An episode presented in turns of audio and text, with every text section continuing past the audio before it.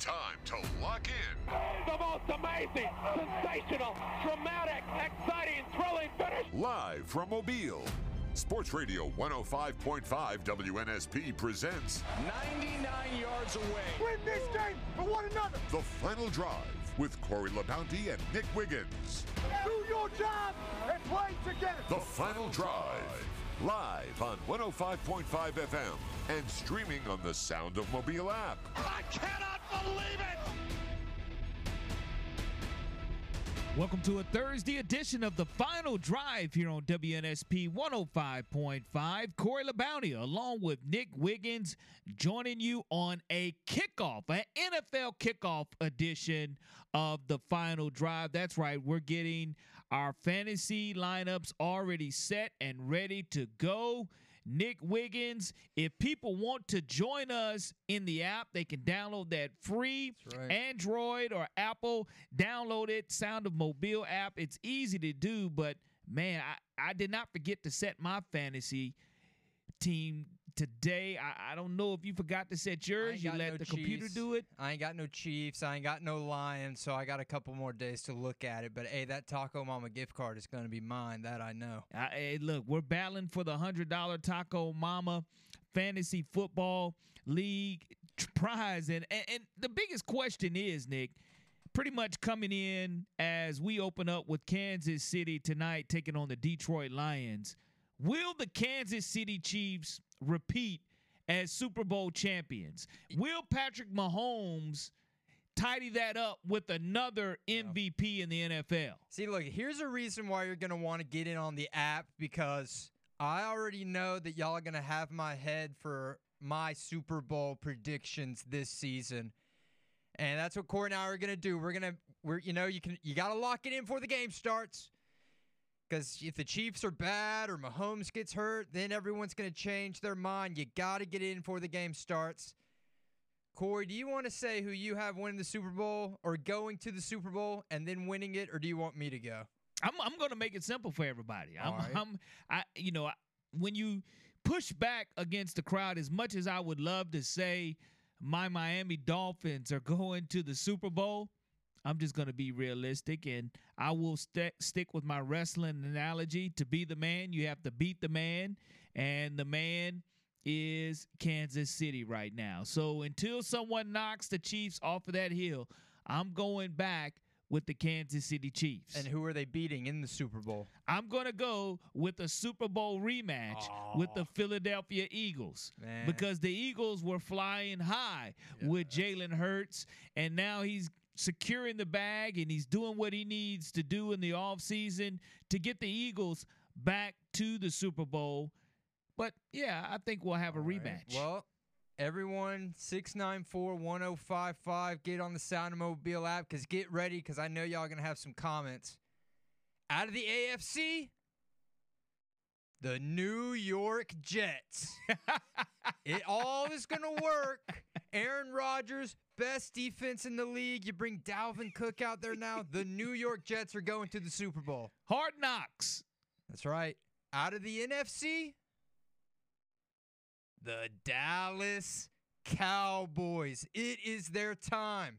All right. The Eagles lost both their coordinators. They lose a lot of defensive starters. I don't even know who their running back is, but the Cowboys, they got the defensive player of the year. They're bringing Brandin Cooks in.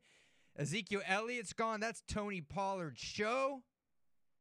The Dallas Cowboys are going to meet the Jets in the Super Bowl, but unfortunately, they will not win. And Aaron Rodgers will hoist another Lombardi trophy this season. Okay, so you have the Cowboys, America's team, Yes. finding a way to finally make it back to the Super Bowl. Look, man, they, they went uh what, 12 and 5 last year. They were really good this year, and I think this year they're going to be even better. They didn't really lose anyone that was a big producer for them.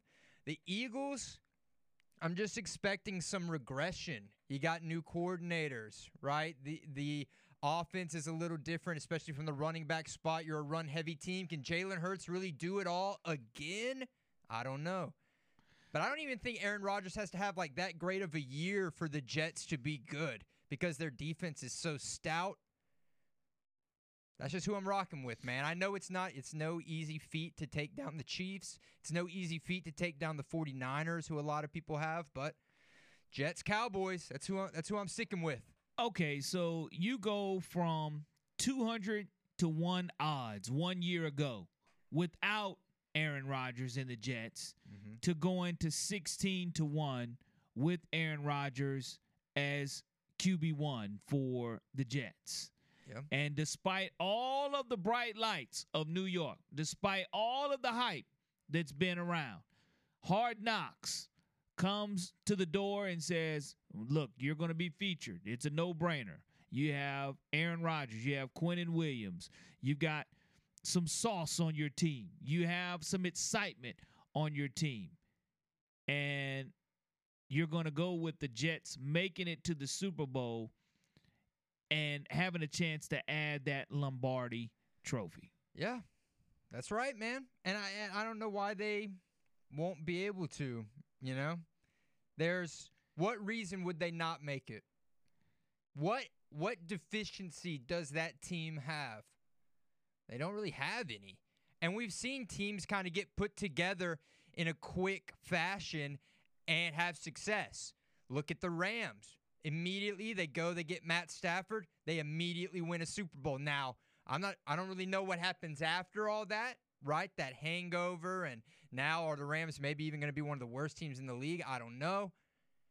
But this year, I think is the year that it has to work. You bring Dalvin Cook in. I mean, it's just a recipe for success. And I think the Cowboys, they're due. That team is too good. I, I they, they're two of the best teams, and I just feel like you can't Mahomes and the Chiefs like it can't go on forever, right? It can't go on forever. The Eagles, they they got to take a step back. The Cowboys are just about as good as they were last year. They lost a really tough game to the Niners. The Niners could have beat them if they had a quarterback to play. Let, us go back and, and look at what, what you say here about the Jets. So if Aaron Rodgers at any points in time gets hurt, you, you turn to Zach Wilson. How did that experiment work for the Jets? Well, yeah, but I mean that's the same. You, uh, Patrick Mahomes, if he gets hurt, done. The Chiefs are. Jalen Hurts, if he gets hurt, done. I would argue that if all of these teams rolled with their backup quarterback, the teams that I picked would have a lot more success. I think the Cowboys would have a lot more success Trey Lance. with Trey Lance uh, backing up Dak Prescott and, and becoming familiar with what's going on. But I, I, I'm just not really. The, the Cowboys are a team that, that are America's team. And a lot of people want to see the Cowboys, including Jerry Jones, make it back to the Super Bowl before he retires or resigns or rolls over, whatever is the case for Dallas. And the Jets, again, historically, those are that's great on paper, matchup wise. That's great on paper. Yes. But realistically, Dallas having to try to find a way to to make it back to the top. How often do we ha- really have a Super Bowl rematch, Corey? I can't. I don't have like the stats in front of me. I'm sure it's happened before. It doesn't happen that often at all. In back to back years, you, you just don't see Super Bowl rematches happen very rarely at all. Uh, I, I- know that you have teams that make it back to the Super Bowl, but you just don't you don't see it happen too much at all. No. And I, I, I know traditionally it's going to be so hard for it to happen in in this in this year because so much has to go right for your organization. But Nick, when when you do have someone like Aaron Rodgers that, that can get after it, you you have the Packers and the and the Patriots, the Cowboys and the Bills, the Steelers and the Cowboys, the Raiders and the Vikings, the Chiefs and the Vikings that have all had an opportunity for a rematch. It, it just it doesn't happen that often. Seahawks and Broncos, it, it's something that you Yeah. don't see a lot of. But the Cowboys, America's team, that that will right. definitely make a lot of people happy. That I do know, uh, and it'll make a lot of the talking heads on TV extremely happy too. Now, if you're saying it's going to be the Jets and the Cowboys Yep. that are going to make it to the Super Bowl. Yes. That means that MVP has to go to Aaron Rodgers or Dak Prescott. Not necessarily. Not necessarily, because I think these are two teams that can rely a lot on their team's run game and their defense. So I don't think Aaron Rodgers is throwing for over 5,000 yards. And, you know, I don't think Dak Prescott is having this crazy 40 touchdown season. You know, the Chiefs, they, they live and die by Mahomes, right? He's a top two quarterback in NFL history. And that team flows the way he flows. I, if I had to pick an MVP, now the NFL is a little different than the NBA when they do MVP. There's not really MVP fatigue. Like they'll give a guy five MVPs in a in a row. I feel like if they want to, and if he's deserving of it.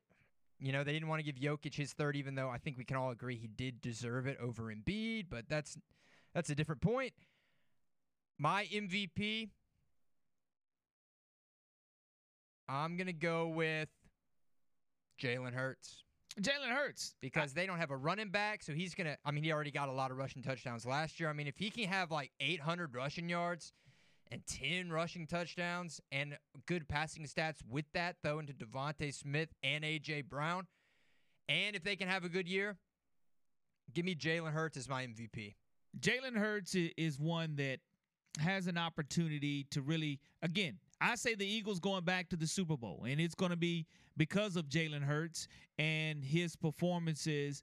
But just to me, he could have edged out Mahomes a year ago for that most valuable player. In actuality, I, I would have liked to seen Hurts win it, but you, you go with the flavor of the month. You drink the the Chiefs Kool Aid, and and you go ahead and you give it to the wizard that is Patrick Mahomes. Can't take anything away from his success as an NFL world champion quarterback. Jalen Hurts is that guy that, even though you think the Jets and the Cowboys are going to make it, so that means you feel that Philly is going They're to gonna be good. lose to the Cowboys in in the NFC Championship.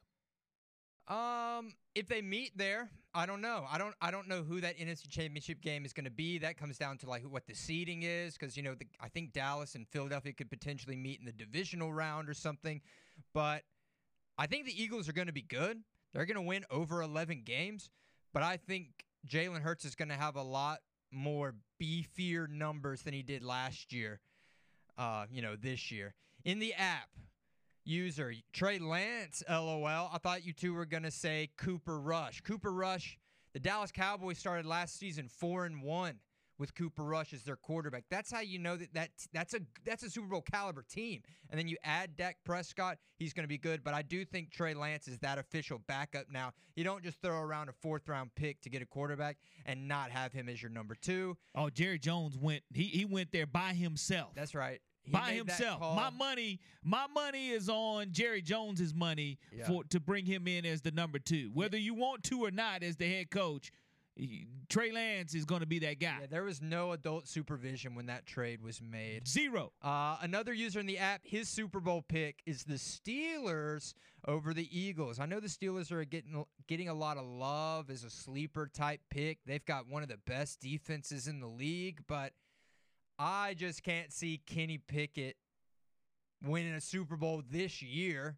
Right? That seems early. Najee Harris did not have a good year last year. George Pickens, is he a good wide receiver or is he just highlight film? No, no, no. He, he he's a solid wide receiver that's going to give you highlight material. George Pickens is the real deal. I think that he's he's on the uh, on the precipice of being a Pro Bowler. That's how good George Pickens is, and how much athleticism and athletic ability he does. His catch radius is unbelievable, undeniable. You're right about the highlight for George Pickens, and I, I know when we come back from the break, we'll go ahead and break down every division every division from first to worst, Yep. every division in the NFL. You've ultimately given your Super Bowl winner and your Super Bowl competitors. I've given mine Super Bowl rematch, something that doesn't happen that often in the NFL. But we will see here moving forward because Buffalo Bills, Joe Burrow, they've been high on a lot of people's list as far as making it to the Super Bowl. I think people are sleeping on my guy Lamar a little bit too. Baltimore is going to have something to say so in that division. Also, we'll break down division by division coming up next here on the final drive on WNSP 105.5.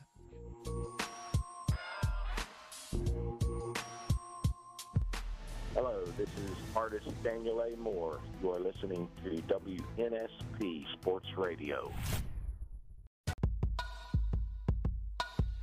Welcome back to the final drive.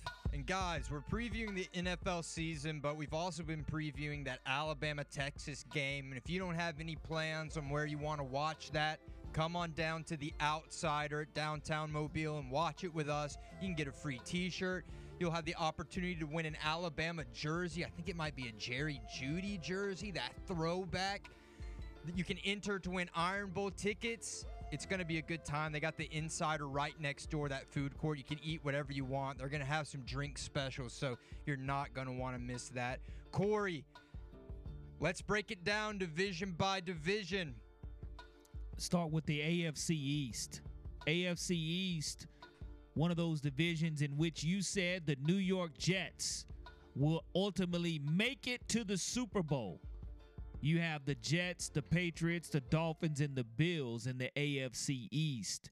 And I will go and say that the Miami Dolphins are going to win the AFC East, followed by the Buffalo Bills, then the Jets, and then the Patriots in the AFC East. Now, we may have a caller on the line that has a difference in, in the opinion, but caller, welcome to the final drive. We go, Corey. Hey, so a little bit about the NFL here. So, Dolphins are not going to win the division. I hate to break it to you.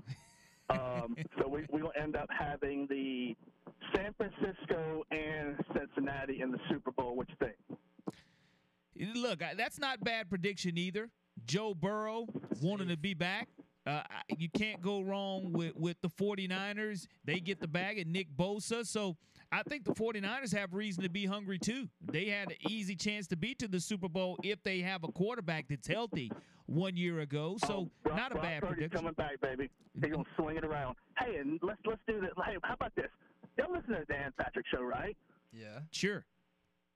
So hey, so Nick, so let's start doing this. Let's have a game of the week, and let's get callers to buy, to call in, and we predict. And it's pie to the face, baby. What you say? Pie to the face, Alabama, Texas.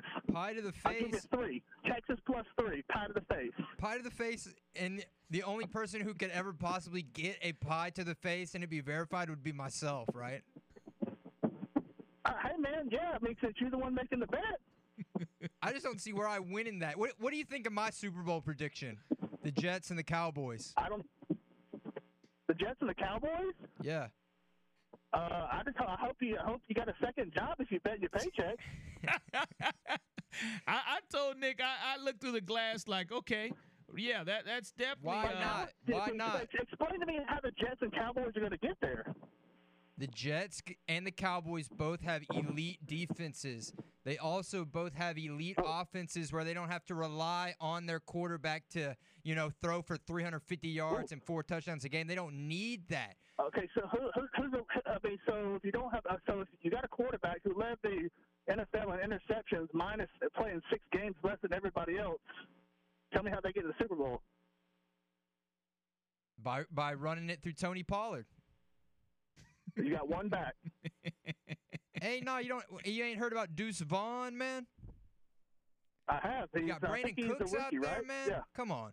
That Cowboys Hence team is why we nice. don't pay running backs big bucks, so we don't depend on them to win games, baby. Hey, they they won 12 games last year, man, and they did, haven't yeah, gotten any worse. The they lost to the Niners in a tough, tough mm. game. Mm. They lost to the Niners in a seventh round, third string quarterback. Mm. Tough. Hey, Tom Brady was drafted late too, man. I ain't gonna hold that against him.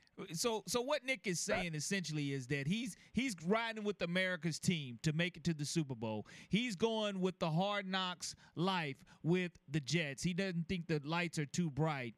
I, I don't. I well, think the, the Jets. Cowboys will never win the Super Bowl as long as uh, Jerry Jones is the owner.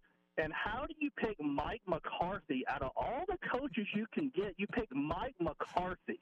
He won a Super Bowl. And look, it's all about the That dude could lead a- storyline. It's about the lead a fat storylines. You're telling me- free dinner. He won because LaFleur was the play caller. You're telling me that the big wigs at the NFL don't want to see Aaron Rodgers versus Mike McCarthy?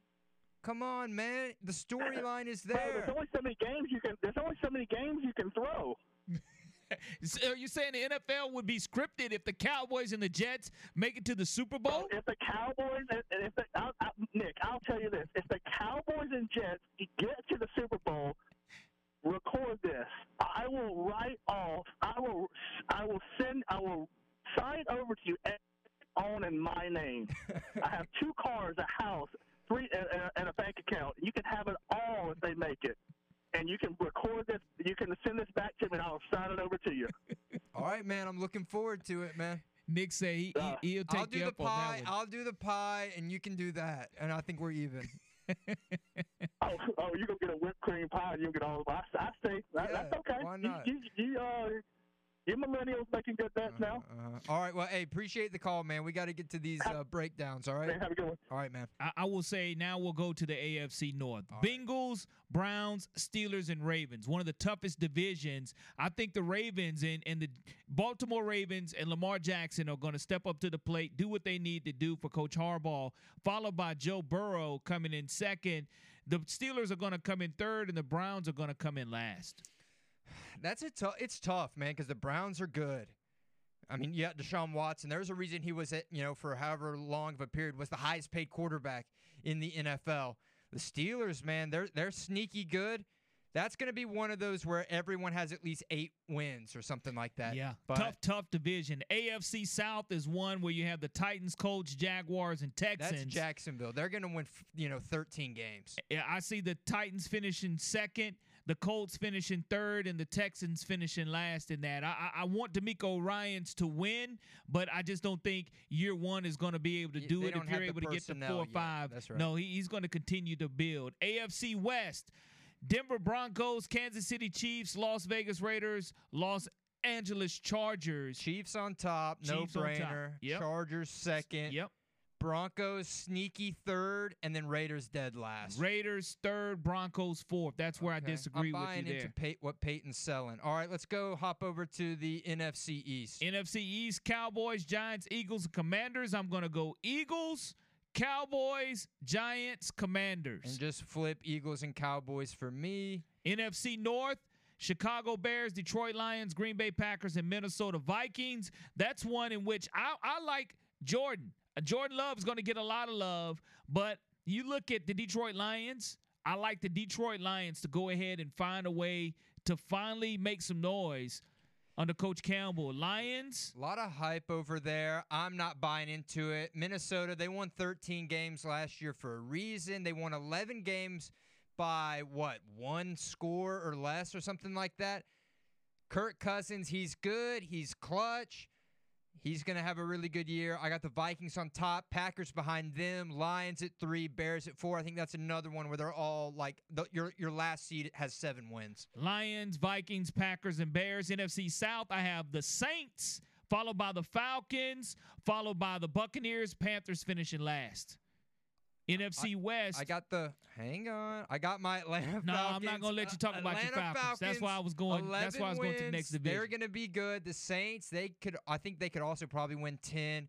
The Falcons and the Saints have the easiest schedules, and they're the two most uh, competent teams in that division. I think the Panthers are going to be really, really bad. I'm talking three wins. That line's not going to help them. Hey, shout out to Bozeman. He's the only guy that might be protecting my guy uh, Bryce Young out there, but it's going to be tough for him. Buccaneers, I don't think they're going to be that bad. I say that they'll win six games. They'll finish at the bottom of that division for sure. NFC West, you have the Rams, Cardinals, 49ers, and Seahawks. I like the 49ers, followed by the Rams, then the Seahawks, and the Cardinals finishing last in the NFC West. I'm going to go Niners number one, a big number one. I think they're the only team that's going to come out of there. I think behind them is Seattle. And I think the Rams, halfway through the year, they might decide, hey, let's just tank and try and get that USC kid to come be out here and take Stafford's spot. It'll be fun to see how it unwinds. And ultimately, Nick, you have the Jets and the Cowboys in the Super Bowl. And who do you have winning it all? J E T S, Jets, Jets, Jets. And of course, I'm going with the Chiefs taking on the Eagles in a rematch of last year's Super Bowl. And there you have it. Coming up next here on the final drive, Jamie Sheriff, defensive lineman for the South Alabama Jaguars, joins us here on the final drive.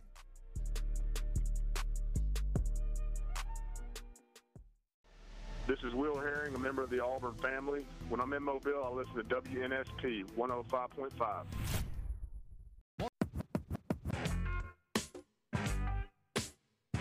Welcome back to the final drive. Corey LeBounty along with Nick Wiggins, joined now by Jamie Sheriff, defensive lineman, plays a little defensive end at the bandit position for the South Alabama Jaguars. They're getting ready to take Southeastern Louisiana on this coming Saturday at 4 o'clock p.m. in the Jaguars opener at Hancock Whitney Stadium. Jamie, good afternoon and thanks for joining us.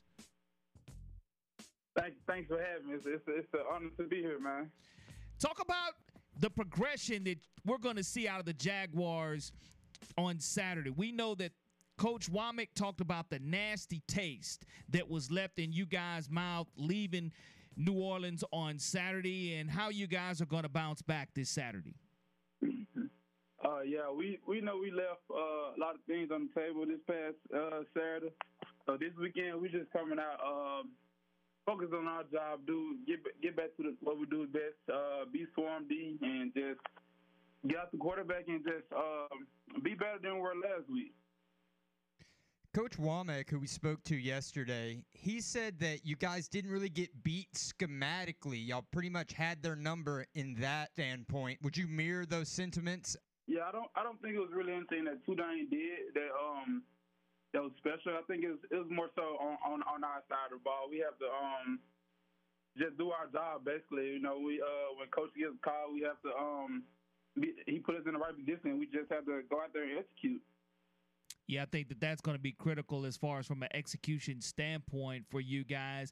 Talk about the excitement about opening up at home, the fans, the Jays up, the blue that is going to be in the crowds, and the excitement that you get playing in your first true home game of 2023. Uh, yeah, it's gonna it's gonna be exciting to go out there and just uh, perform well for our fans. You know, um, I know they're pretty excited based on what we did last year. So we're just coming out and trying to have a better season than we had, and just be able to bring bring uh, a championship home to them. Just uh, bring a, a winning um, a winning culture here in South Alabama.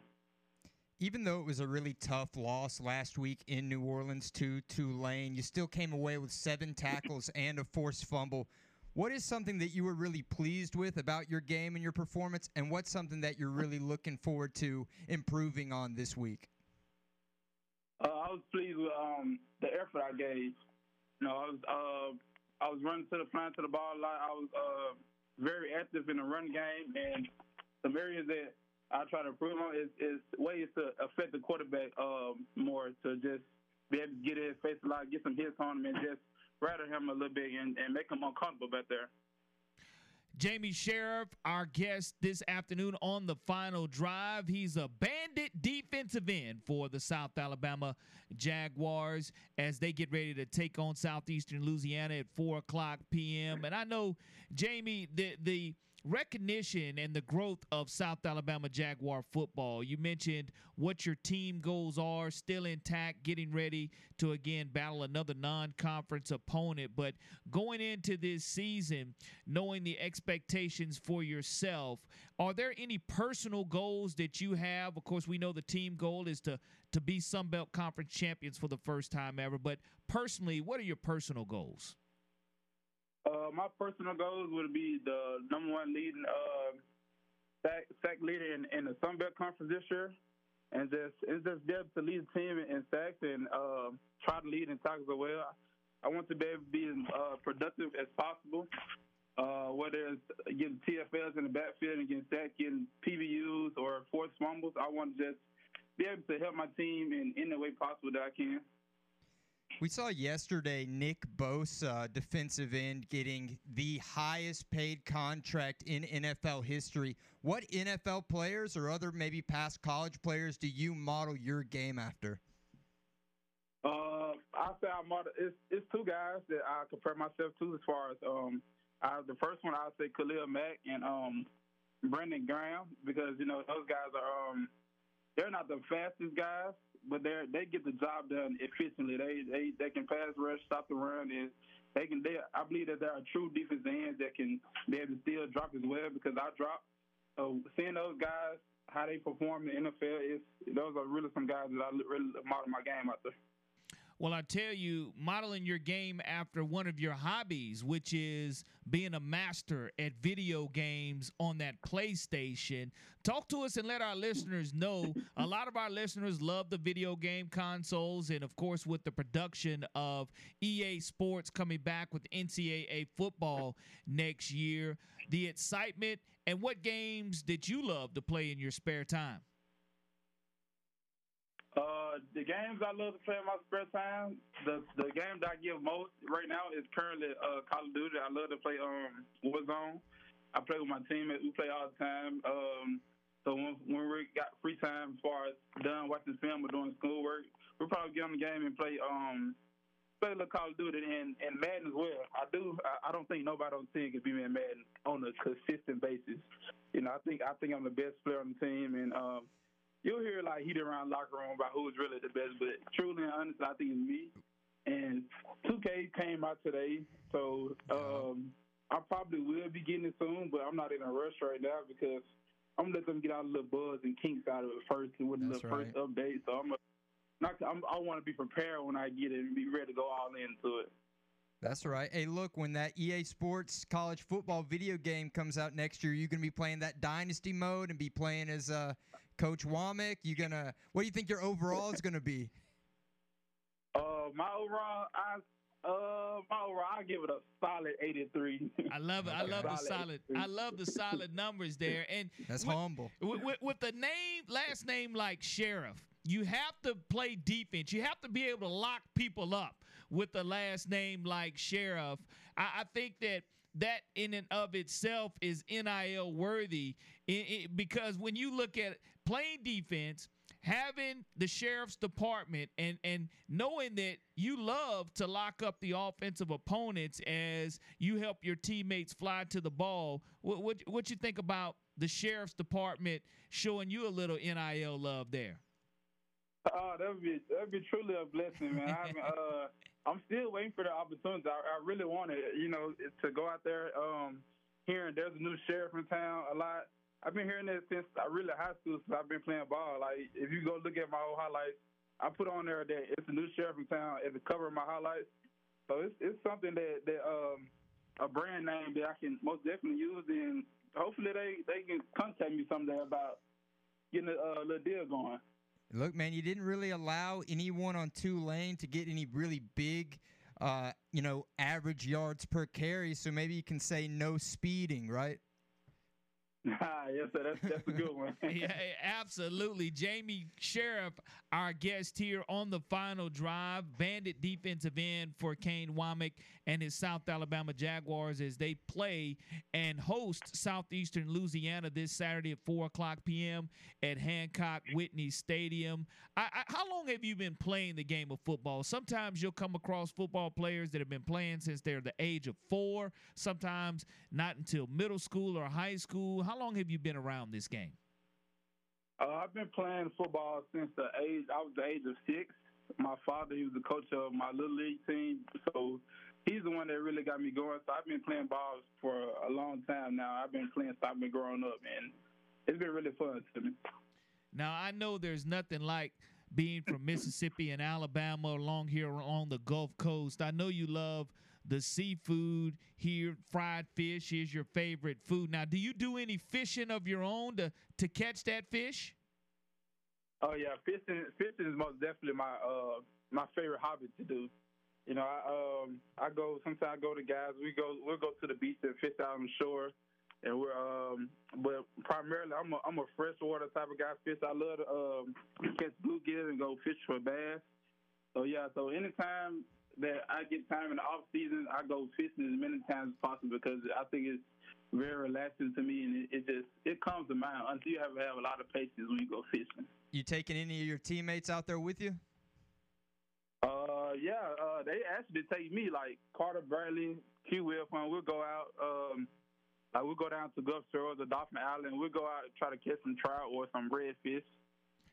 Absolutely love the team camaraderie and the bonding with so many players coming back for this 2023 squad and having a chance to right that ship against Southeastern Louisiana before you guys definitely jump into bigger waters once again the following week. But I know it's one week at a time. Southeastern Louisiana, the opponent, the sheriff is going to be locking everyone up on the football field that has on the green and gold of Southeastern Louisiana on Saturday. Jamie, we can't thank you enough for taking time and letting us get in a little insight and learn more about Jamie Sheriff, the defensive end, starting bandit for the South Alabama Jaguars.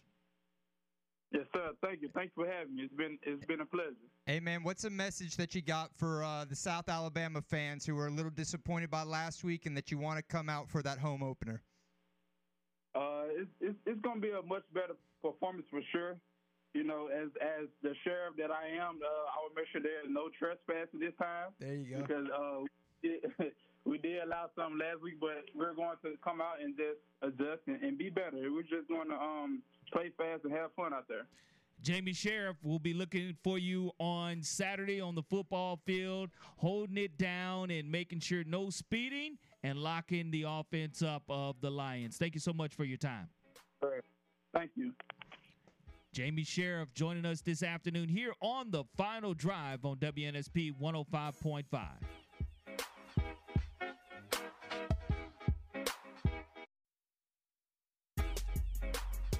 Hi, this is Saran Stacy. You're listening to WNSP 105.5.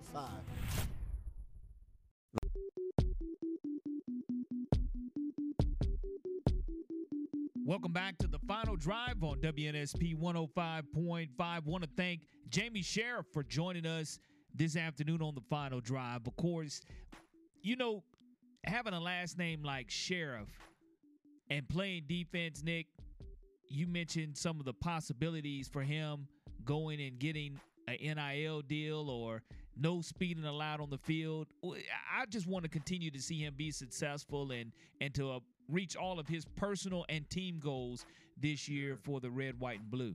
Yeah, without question, man. I mean, he was a really nice guy, and I think they're going to have a pretty good game this weekend. Yeah, they're going to bounce back the same way that Nick Saban bounced back in his weekly press conference on yesterday. You don't see Coach Saban apologizing to media members. And I'll be honest with you, I have never seen him address a media member by their name yeah. and uh, and apologize. We mentioned earlier Tim Brando, we had him on. Paul Finebaum said, "Look, Coach Saban's bullying the media by not releasing depth charts and by some of his answers Antics. to the questions that are asked of him. Just reporters doing their job on a day to day basis and referencing the Coke bottle this weekend, going from the Coke bottle question and it not being a crystal ball to what he was apologizing for Yeah, to the reporter. So if you guys don't remember, we'll go ahead and play that question back right now, and you can decide if it's worthy of an apology or not. I think tonight's you know positive performance will help him moving forward to next week and beyond. And who is that? Jalen Milroe.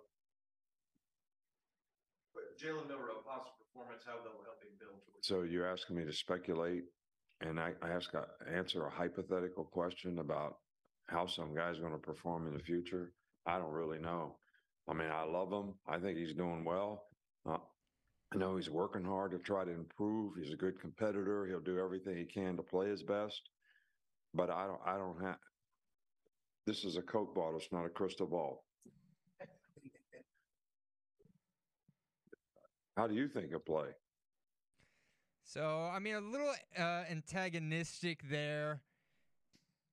I mean, is that just who Nick Saban is? Right? Is he just gonna do that no matter what? I mean, we. I feel like you, me especially, I got a little bit of that vibe at SEC media days. I just think that's who he is. But so that clip went viral, right? They talked about it on you know all the college football shows, and then it comes out today the official apology? So, um, in Austin, uh, look, you know, you didn't ask a bad question the other night. I just didn't answer it very well. And, um, you know, when a guy plays well in a game at any position, it should help his confidence and it should help him perform better in the future. But I do think that every player, you know, has to understand that just because I played well, I still want to try to improve the few things that I could have done better. And I think if a, a, a person keeps that mindset, then they're always improving, right, because you're never satisfied uh, and you're always trying to do better. Uh, and you don't let complacency creep, creep into your game. And that certainly hasn't happened with Jalen. So, um, you know, hopefully the confidence that he gained in this game will certainly help him to continue to play, you know, better and better in the future. That's what we hope for as coaches. That's what, what we try to encourage him to do. So, uh, and that should have been my answer the other night. Nick. Man, a rare apology. that is rare. To Austin Hannon. Austin Hannon of Bama Central in mentioning the Coke bottle versus crystal ball question, just asking who, about Jalen Milroe. That's who, all he wanted to know about. Think, who do you think made Nick Saban apologize? Or do you think he was like, ah, oh, you know what? Next time I hop up on that podium, I'm going to say something because it's been really eating me up how I handled that? Or do you think some of his camp was like, hey, man, like, you, you, they're already saying you're bullying the media. You can't just say that to not that bad of a question. It's not like they asked what your pregame hype playlist was. I'm ready for Nick Saban to come out and say, hey, Nick Wiggins, if you're out there and you're listening, I actually was listening to a little music before the game tonight. You know, where's that at? hey, look, Nick, that that's wishful thinking. That that's probably not in my Coke crystal ball forecast for you and, and Nick Saban apologizing yeah. to you for those questions that were asked at SEC Media Day. But it really was a solid question, just wanting to know about the progress and the confidence boost that Milroe endured at quarterback. And and and you just do your job. That that's all you're doing when you're sitting there asking questions. Because if you don't ask them enough questions, oh, you guys don't have any questions for me. Oh, y'all taking it easy on me today. Okay. Uh, and if you ask the wrong question, you're going to get that one rant or that one answer that's going to make you go viral. So you definitely have to, to, to be careful in regards to how he responds to you and, and what his answer is. But I did not think that Coach Saban was going to apologize. I, I, I thought he was going to keep I, it crystal clear with the Coke bottle reference. Yeah. And that's where we were going to go on that. Yeah, because it wasn't – it's nice that he did that. It's nice to see, but did he really need to do it? I don't think so. I don't necessarily think that that guy went home and was like upset. I think maybe he was like, man, I generated the most viral clip out of the conference today. Or at least that's the Nick Wiggins perspective of things. Nothing wrong with the Nick Wiggins perspective. there is a bright side. Lindsey Crosby will give us the bright side of what's going on in Major League Baseball. The Atlanta Braves coming down the stretch here, getting ready for October. We'll catch up with Lindsey Crosby next here on the final drive.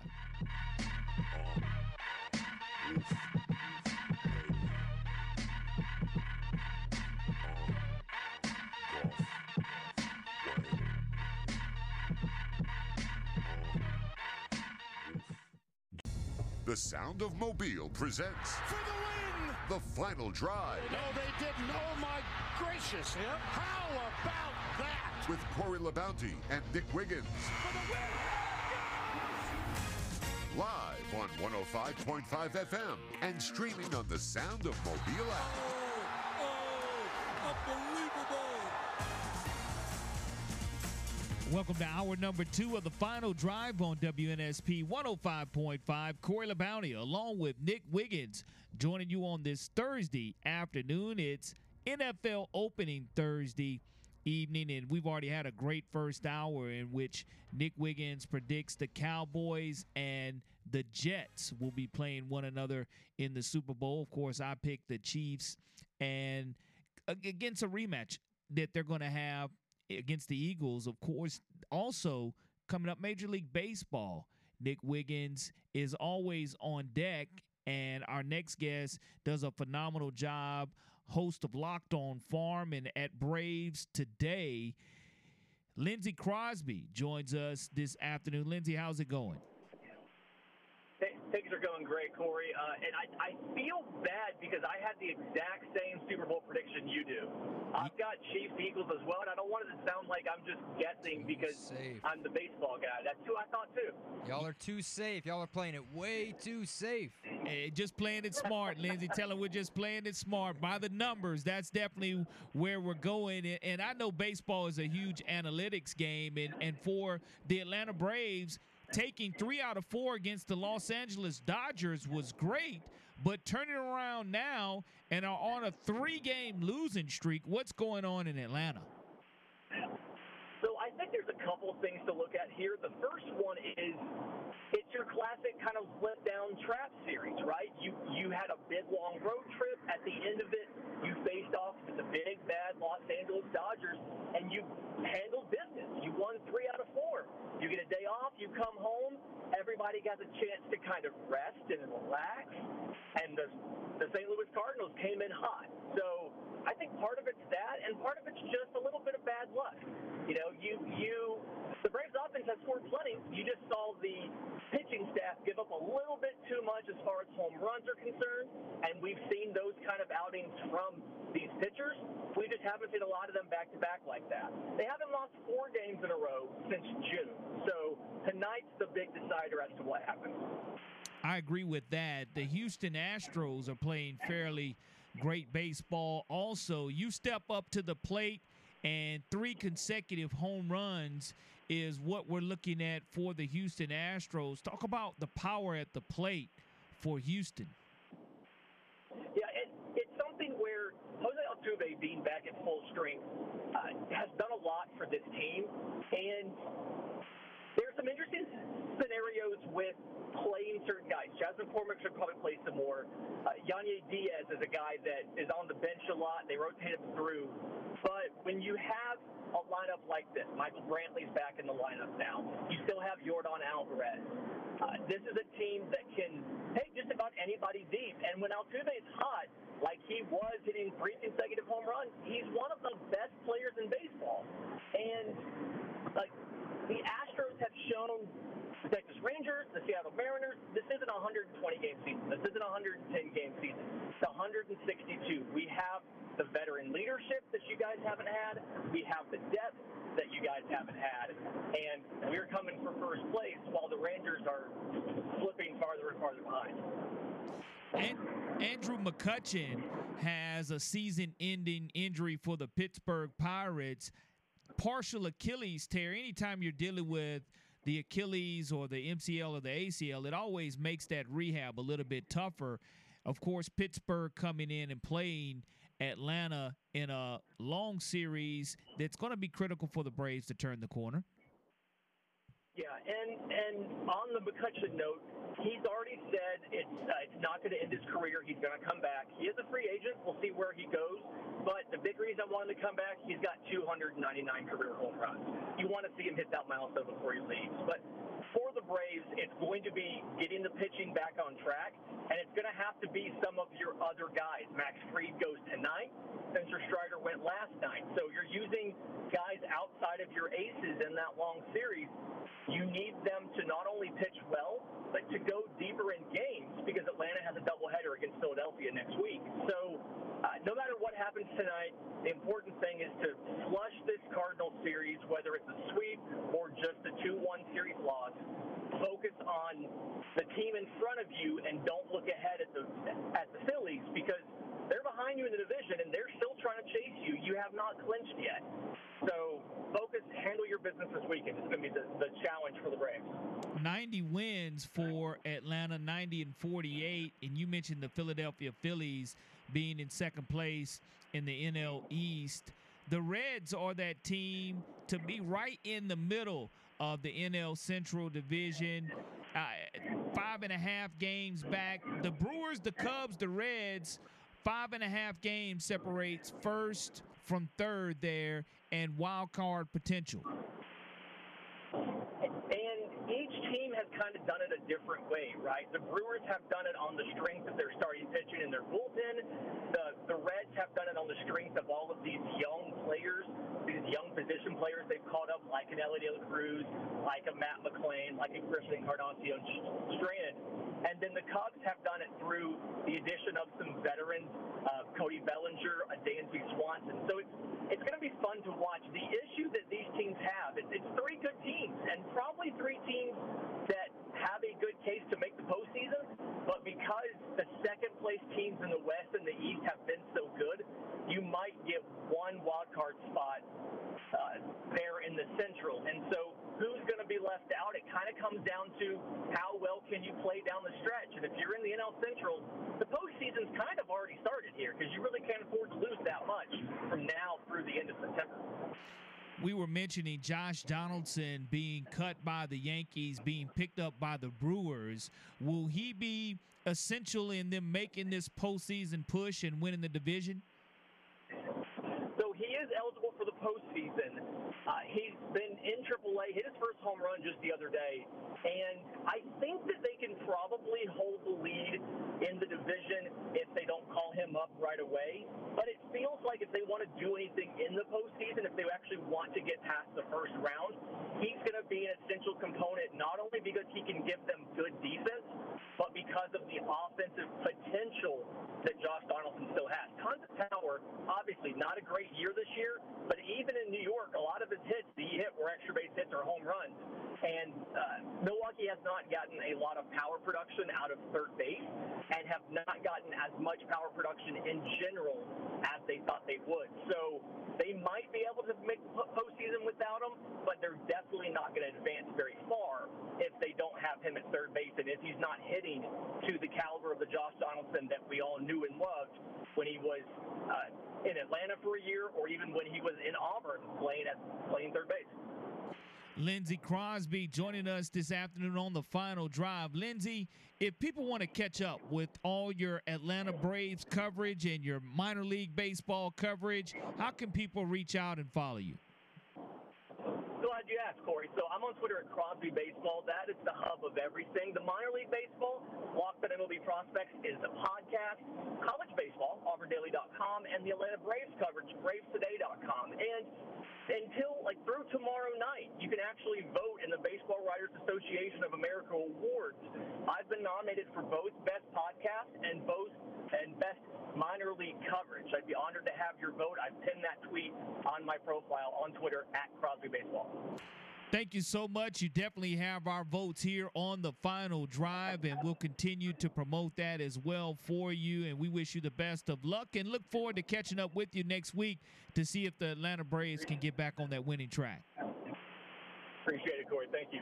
Lindsey Crosby joining us this afternoon. And Nick, before we talk to Lindsey in the break, we were talking about Nick Saban and how he apologized to a media member. Mm-hmm. You know it has to be severe or has to be pretty funny when you have Lane Kiffin chiming in on X slash Twitter saying, You feeling okay, coach? Yeah. In regards to that comment that he made apologizing by name to Austin Hannon and, you know, Lane Kiffin's one of those guys who listens to everything that Nick Saban has to say.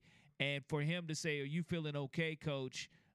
That's something that is he is softening up? Is he softening up, man? Do, do you think Miss Terry made him apologize, or do you think it is just him becoming old age to say I probably should have held my tongue a little bit? I, I could see it. You know, maybe her daughter showed Miss Terry like, look what's going viral with dad, and then her being like, now, Nick, you know you didn't have to jump on that boy like that. You could have, and that wasn't even that bad of a question. Not like that dumb one you got at SEC Media Days. yeah, I, I I know that he has softened up and but it, but the apology did seem out of nowhere. It did. It it, it like it, it wasn't like he said, "Hey, that was the stupidest question I ever heard." Because I mean, you can go on YouTube and look up like a compilation of Nick Saban just ripping into His reporters, rants, yeah, and like going off on them, and like you know the veins popping out of his forehead, and that's what gets the first ever Nick Saban apology. Come on, man. Yeah, I, I was a little bit I, taken back by it, and, and I'm glad he did apologize. I really am, but I, I know this too. No apologies needed for fan bases in the NFL. We kick off the NFL season tonight. And Nick, when you think about annoying fan bases, who do you go with when you think about the most annoying fan bases in the NFL? New England Patriots are my personal most annoying fan base that I know.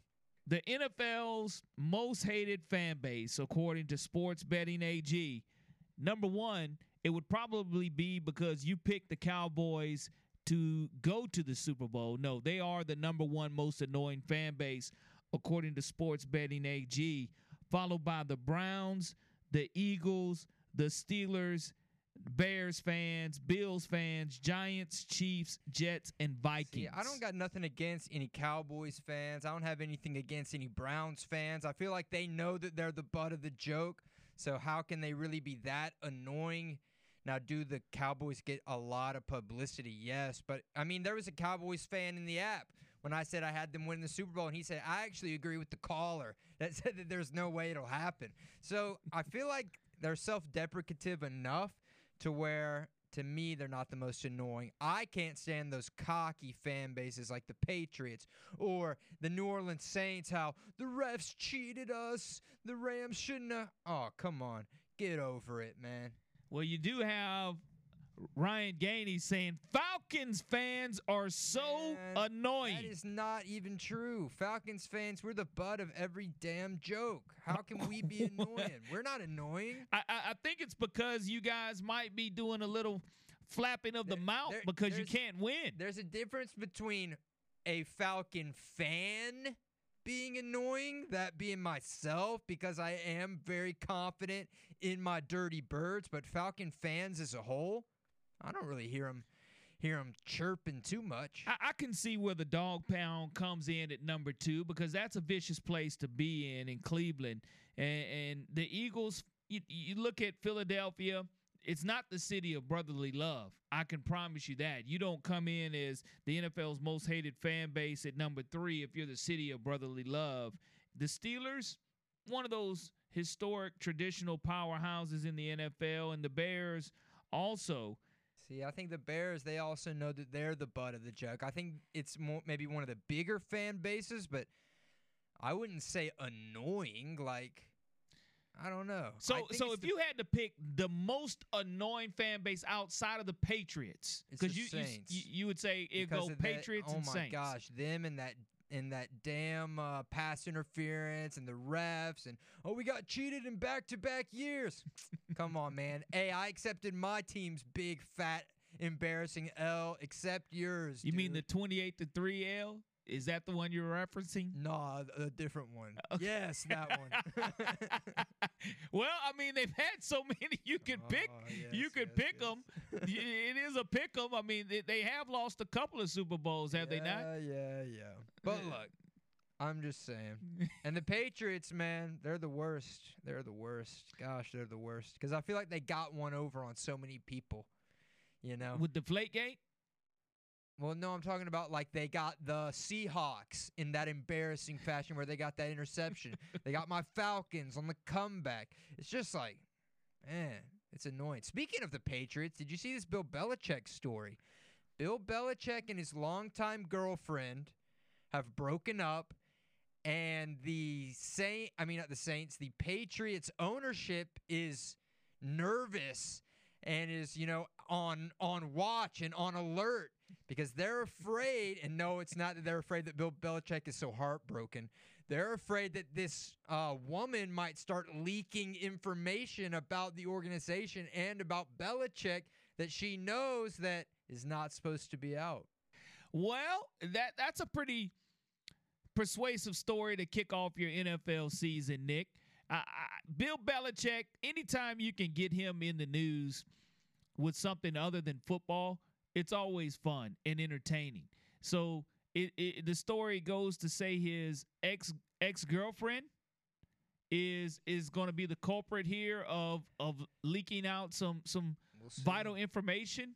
I don't know, man. Not a lot of good news coming out of New England. Talking about Juju Smith. Did you see that report where they're saying, man, his knee could explode any minute now? what does that even mean? Like, like, like is that one of them Suicide Squad uh, things in his in his uh, knee or something? I don't know. But I think again the the Patriots finishing last in the league. You can't have one of the most annoying fan bases and one most no, hated that's fan the thing. bases. They're go- we know they're going to finish last, but they're so damn annoying. Yo, go talk to Michael Bronner, for example, Exhibit A. Like he, he he swears up and down that they're going to win ten games. I'm telling you, they li- they just live in a different world. They'll say that, and then at the same time, they'll be like, "Man, we need to get rid of Bill Belichick." It's like, wait, are y'all good or are you bad? Like, man, pick a side. Who, who's going to win more games this year? Is it going to be the Falcons or is it going to be the Patriots? The Falcons, by far. The Falcons are going to have double digit wins. So we have they- the second easiest schedule and the most versatile offense and the most improved defense in the league. Carolina and Atlanta showcasing this coming Sunday, and it's an early kickoff too. It's one of the first kickoffs that we'll have, and you we get started here with Detroit and Kansas City tonight. The the odds are saying KC by four and a half, and those odds have changed since Travis Kelce has had a hyperextended knee, not knowing whether he's going to play or not. So something to keep an eye on as as this show un, unwinds to whether Kelce either he's going to play or he's not going to play. Well, and they're missing their best defensive player and Jones, the defensive tackle. So this will be a really good testament to see can Patrick Mahomes really do it all? Is it is it does it really come down to that? You're missing out of your top 3 best players on your roster, you're missing two of them. Can Patrick Mahomes be enough? Is he enough? Can he just throw it out to anyone? Who who is who's the number one receiver in Kansas City? I don't think it's Toney. Well, I sure hope. That's what I'm s- I don't know Kadarius didn't play any of the preseason Yeah, because of his nis- meniscus injury, so I'm hoping he'll be able to return here tonight and really kind of take over where he left off in the Super Bowl, which was to me almost an MVP type of performance oh, and making sure. Super Bowl history. No question about that. But it, I mean, look, if you could start against any defense for your first game, you'd want it to be the Detroit Lions. So mm-hmm. The I mean, Detroit Lions of the past, yes. This current Detroit Lions team, I don't know. I don't know. Their de- their offense is good. Defense, we'll see. In the app, they're predicting Skyy Moore gonna have a huge night tonight. Ryan Falcon and the Hawks are both trash. Nick picked against Bama this week. He's gonna catch all the heat. Hey man, my hands are open. I'm ready for it. But the Hawks aren't trash. We were just in the Eastern Conference Finals not too long ago. But hey, this is a football show, right? So let me stop. Steel Tide, Corey, you may want to remind Nick that he lives in a mostly Saints town and that the address to WNSP Studios is public. Hey, man, Google it 1100 Dauphin Street. I want the smoke. Come on. Now, I'm not going to let you in the door. I'll wave to you through the window. I got a show to do. No doubt about it, Nick. We'll be right back here on the final drive. Hi, this is Bo Mattingly, co-producer of Training Days, Rolling with the Tide. If you're listening to WNSP 1055 Mobile. Welcome back to the final drive. And look, if you guys are so confident in Alabama, come on out to the outsider this Saturday. Come watch it with me. And if they get up, you can rub it in my face and you know, you can get some enjoyment out of that. And look, you can also get a free t-shirt. You can enter to win a throwback Jerry Jeudy Alabama Crimson Tide jersey. You can also enter the Outsiders drawing for Iron Bowl tickets. They're going to be having drink specials. They got 22 TVs up in there, so every game is going to be on. But we all know we're focusing on Alabama, Texas, and the Insider is right next door. That food court, you can eat whatever you want. And guys, look, if you're in your feels because I'm so anti New Orleans or whatever, you're going to like the next guest that we have. Mike Hoss, the voice of the New Orleans Saints. So, there. Are you happy now? Mike Hoss getting it done. Plenty of Saints information and action going in. Of course, yesterday we learned that their fourth round draft pick was suspended from the quarterback position. It's going to put Jameis Winston in now as a definite second string because of PEDs. And Jimmy Graham, he's cleared from his little mishap that he had earlier last month. So we're looking forward to talking to him. But while we're talking New Orleans and the state of Louisiana, Kim Mulkey, she just wins her fourth national championship at LSU first at LSU, third she won at Baylor, but she gets a 10-year, $32 million contract. Mm. 10 years, 32 mil for Kim Mulkey. So she's definitely looking at the cha-ching, cha-ching dollar signs, making more money than Geno Auriemma or Dawn Staley, who were formerly the highest paid coaches. You look at Auriemma, 15 mil at UConn – his extension in 21. Staley last year she signs a seven-year deal for 22.4 mil, and now Mulkey 10 years, 32 million dollars. That's what happens when you come in and win a national championship it's immediately. Be, it's going to be interesting to see what suits she comes out with next year. Now that she's got a little more uh, designer money, cash, huh? yeah, purse, yeah, yeah. And again, she loves her her Louisiana roots and her Cajun roots, and we love the New Orleans Saints roots. And we'll see if they can get off to a one and zero oh start as they host the Tennessee Titans this Sunday. And who better to talk about it than Mike Hoss? Coming up next here on the final drive on WNSP 105.5. Hi, this is Cornelius Bennett, three time All American College Football Hall of Fame, and you're listening to WNSP.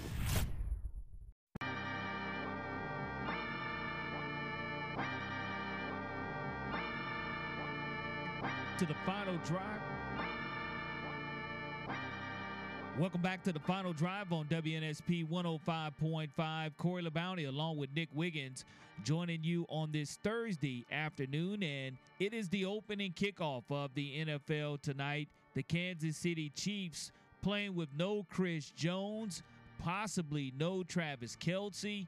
Will that mean that the Detroit Lions can go into Arrowhead and find a way to get a W? We'll find that out. But the, the New Orleans Saints is a franchise that we cover here on WNSP every single Sunday or Monday or Thursday, whenever they happen to be playing on television.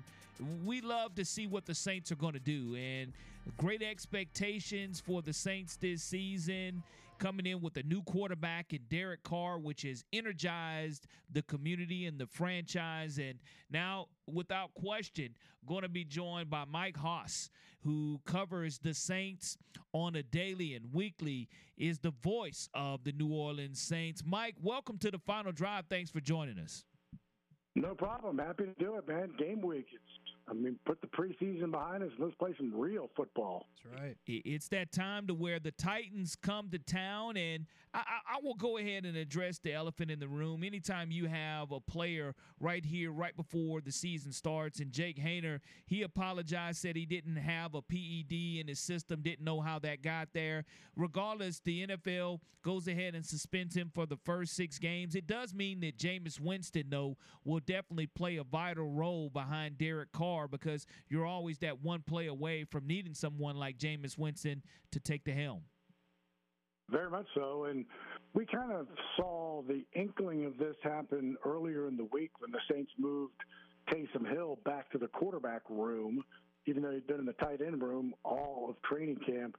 Uh, so you're right. I mean, it, it's it shouldn't be too impactful just because Haener would have likely been the number three uh, quarterback after you hope nothing has you know he's been pretty healthy throughout his whole career for for Derek Carr, but still it's it's it's six games and you know the NFL doesn't allow anything. It doesn't. They're like take whatever you are taking to your trainer and you know have them check it out and just make sure that everything is clear. But you're right, it does. It's it's as Jameis has learned, you know, and that in his first year when he got hurt, and then when, he got hurt in the second year, that it, you're always one play away. You know, speaking of trainers and needing to be cleared, Michael Thomas, he's been a little off and on the past couple seasons. What is he looking like here coming, you know, starting week one? Is he 100% ready to go? Yeah, he's 100%. I mean, looks good, looks strong, looks determined. I mean, I think he's got a bit of a, and I'm fine, a bit of a chip on his shoulder, if you will, to try to prove. I don't know if he'll ever get back to 2019 because 2019 numbers were Drew Brees numbers, and they're they're the team was throwing the heck out of the football. But the way Mike Thomas started last year was exceptional. He had three touchdowns in two games, and then the injury of the toe, which, as it turns out, was far more serious than we kind of learned throughout the season. So, yeah, he, he's been back all training camp. He, didn't, he played about as much as I expected in the preseason games. He took part in a lot of the two practices with the Chargers, and so yeah, he's a, he's 100 percent ready to go. Who do you see Derek Carr favoring? Do you think it's Michael Thomas and potentially maybe getting back close to uh, what that role was with Drew Brees, or is this Chris Olave at the number one receiving slot now? Man, I think it's I think it's going to be a little bit of both, and maybe it's it's it's Juwan Johnson, and maybe it's Jimmy Graham. I, I think he's been Derek's been a big tight end guy, and he's got his own that you know, and uh, Foster Moreau.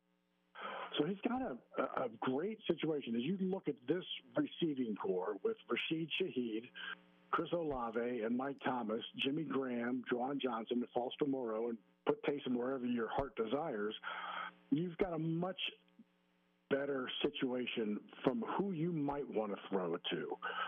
We've, we haven't said back shoulder and seam route for this football team in several years, and Jimmy Graham did it in back-to-back plays in the third preseason game. So I know from Derek Carr's standpoint, that is a luxury to have to be able to have receivers that can can do back shoulder, can do seam routes, and uh, so I, I don't know if there is a technical number one guy. He they're all new to him except for uh, Foster.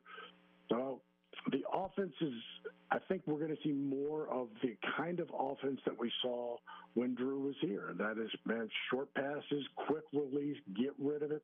You know, when Derek Carr holding the ball that long, and you know, move up and down the field with with short passes and runs. We're speaking with Mike Hoss. He's play by play for the New Orleans Saints, and it, it, really starts with defense for New Orleans and Cam Jordan being that absolute rock. And on the backside of that defense, Tyrann Mathieu, I, always to me going to be called the Honey Badger, even though he doesn't like that name any longer. Hard to believe that he's been in the NFL now for 11 years and taking that leadership role, and really was a big time factor for this defense last year for the Saints. Very much so, and he kind of, you know, had a, I wouldn't say slow start, but he really kind of turned it on towards the end of the season. He was named one of the Saints captains for this year, so I thought that was really interesting, along with J.T. Gray, Cam Jordan, uh, and Demario Davis on the defense. But you're right. This this defense was strong last year, really strong in the final back end of the of the season as far as points allowed. Uh, it's really, and, and if you look at this defense and say make a change, well, it's got to be turnovers. Create more turnovers. That is the one thing we have, uh, you know, talked about uh, forever during this training camp, and quite frankly, it, we've seen it. They were plus three in the turnover margin. Uh, I know it's preseason and you can't really use facts like that, but that's the biggest difference in this defense from say 20, 21 to 22 is that they just didn't create turnovers. And you don't do that, it's hard to be uh, a, a real you know, game situation changing defense. They're all phenomenal players, but man, they, they just got to get some turnovers. And I, I think that's been a focus for them this offseason and training camp. How much fun has it been to see the versatility of Taysom Hill? I mean, here's a guy who comes into you don't know whether he's a tight end, you don't know whether he's a quarterback, you don't know whether he's a wide receiver, but the ability to do all of the above for the Saints within his seven years with the organization. What does he really mean to this franchise? And is he, is he one of the fans' all time favorites? He seems to be. It's just because of his kind of attitude. You know, if you tell him, all right, go run through that brick wall right there because it will help your football team. the brick wall is getting run through. And it feels like this year, even though he's still the Swiss Army knife, it feels like he is more kind of at home, at peace with his role. Uh, he can still, you know, he spent training camp. He, he told us, you know, I, well, I go to the quarterback room and I go to the running back room and I go to the tight end room. It depends on where wherever they want me. And but for this training camp, he caught more passes at tight end in training camp. Now, didn't play much during the preseason, but he caught more passes at tight end than I would say he has caught in his career at tight end. So it really felt like, okay, well, maybe that's where they're going to use him more. I still think he's going to be kind of that RPO quarterback, maybe not always on third down where it's so somewhat predictable, but he he can throw. He's going to be, you know, can come in and do some when he, he's the he's the guy that when he's on the field, irrespective of where he lines up, the other team has to know where's number seven if he's on the field. Very few players command that kind of where seven, right? And so, no, even if he's a decoy, where seven is is very productive. And yeah, he's he's definitely one of the fan favorites. You look at how the Saints opened the season with the Titans, followed by the Panthers, the Packers, and the Buccaneers. Two out of your four right there in the division to start things off. How important is it for this Saints and Dennis Allen, who some say is in the hot seat? I personally don't feel like he's in a hot seat, but how important is it for him to go ahead and secure those first two divisional wins outside of, all right, you may drop one to Tennessee, you may drop one to Green Bay, but you definitely can't drop to Carolina and or Tampa Bay. Right. I mean, they got swept by Carolina last year. They got swept by Tampa Bay. And so you're exactly right. To have two of your first four in the division, uh, the the schedule, in my you know respect, is not favorable.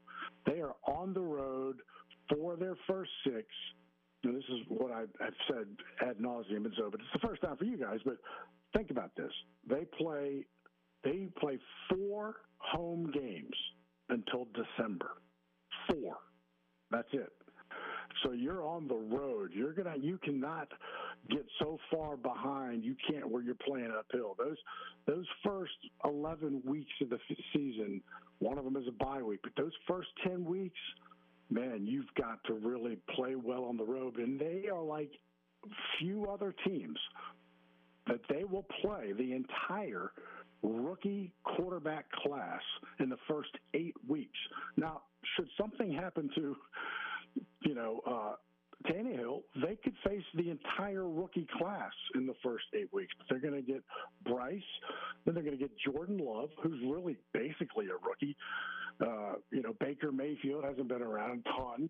You need to get the Houston Texans with C.J. Stroud, and then you get Indianapolis. I mean, you are going to face them all in the first eight weeks. So now everybody goes, "Oh, well, that's cake." You know, they got these rookie quarterbacks. Well, my point is, we think so, but we don't know you don't know how they are going to be.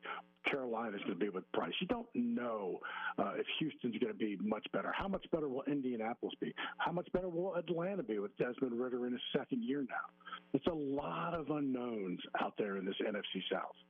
That's an interesting perspective because you know with the however many away games you guys are playing because you'll see you know going viral on Twitter over the past couple days where they do the strength of schedule and it's the New Orleans Saints, the easiest schedule in the NFL, and the Atlanta Falcons just right above them. Right. When that's and this is exactly what the NFL wants. So if you do it just by opponents' records, no, don't take into effect who, where you're playing, or anything else. If you just do it by opponents' records, the Falcons have the easiest schedule by I'm talking, I mean decimal points, and then it's the Saints. But if you look at other websites who will counter in where are they playing, when are they playing, then the Saints do have the easiest schedule, and that is exactly how the NFL plans it. If you looked at the bottom ten of the of the NFL last year, the bottom four were the NFC East, who flipped it flipped it around to become playoffs, and uh, so you get these easier schedules, and they're easier based on the last year's winning percentage doesn't make them easy, but it makes them easier based on last year's winning you know, percentages. And so you're right, the teams are not difficult, but it's three of your first, you know, home to road, home to road, home road, home road road. Wow. So irrespective of who you're playing, you better be able to play well on the road, and that means running the football. Now they don't. You play Green Bay in September. You play New England in October, so you got no cold weather games. Most of your games are going to be inside. And there's no excuses for this football team. They've got the talent, and it's just about going out and and and creating turnovers, not turning the ball over, not being one dimensional, throwing the football, being able to run the football. And I think this is a quality football team. Speaking with Mike Hoss, voice of the New Orleans Saints, getting excited for kickoff Saint style on Sunday. But to me, another intriguing aspect of this Saints offseason, preseason was the kicker issue. You have two rookie kickers, whether it's a place kicker or a punter, to come in. You trade away Lutz at the last moment. He goes back and plays for his former coach with the Broncos. The specialists for the Saints have been a story for sure. Yeah, I can't. I mean, I was surprised. I was not surprised at one of them. I was surprised at both. Usually in a kicking contest, like a Grupe versus Lutz, and it's pretty close, and it was close. They both raised their game this training camp that typically you might go with a veteran, but they saw enough in Grupe um, uh, to keep him. And conversely, I felt that the punting battle was almost the exact opposite. Neither really raised the other's game. I just felt like Gillikin was kicking not to lose his job. Just just don't shank it. Just you don't have to boom it. Just don't you know don't don't do something really terrible that would cost you your job. And so I, I wasn't but I saw so much more in in Hedley over Gillikin. That was was a close one. But to go with two rookies and then they'll be kicking to Kearis Jackson who for Tennessee, he was an undrafted free agent from Georgia. You got rookies kicking to rookies, so a lot of things can happen uh, in the special teams game, and, and it could be very, a very, very big factor this weekend. Great stuff, Mike. And look, we know our listeners can hear you during every Saints game here on our home station, 105.5 FM. But where can our listeners find the rest of your New Orleans Saints coverage? Typically, you know, we're, they, so you'll we're on WWL AM FM, the big 870, 50,000 watt. But on Monday nights, you'll have the Dennis Allen show. That is all part of the network from six to seven o'clock, and then on uh, Tuesday, you'll have the general manager show with, with Mickey Loomis. So you'll have shows uh, along the network uh, that will be there always and you know, just kind of keep everybody abreast with Dennis Allen on Mondays uh, and, and everything else as the season progresses. And then if you can, Deuce McAllister, the greatest color analyst in football, and I, we do a show on Fridays called Fans in the Pro uh, from 4 to 6. So WWL is, is a powerful, powerful station, and we're just very lucky to be working there. Great stuff, man. We appreciate it, and we look forward to listening to you on Sunday. Thanks very much, man. Let's go. Let's get a W and get this thing started. No more excitement that you'll find than him right there covering the Saints on a day to day basis. The voice of the New Orleans Saints joining us this afternoon on the final drive as the Saints prepare to take on Tennessee. Any predictions there, Nick? I think the Saints will go marching in and marching on to a W. Saints will win. Look, I, I got the Saints having a good year just not better than your Falcons. It's not better than my Falcons, correct? Well, we always look, can agree to disagree. He said the schedule's tough for them. Uh, look, anytime you're not playing at home and you're on the road more so, you better win on the road or you're putting more pressure on the backside of the schedule. The final drive will be right back here on WNSP 105.5.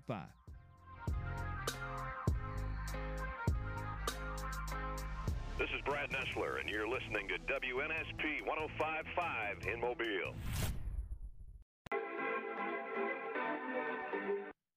Welcome back to the final drive on WNSP 105.5. Want to thank Mike Hoss, the voice of the New Orleans Saints, for joining us this afternoon on the final drive as they prepare for the Tennessee Titans. And tonight, NFL kickoff to get us started. Kansas City, can they repeat?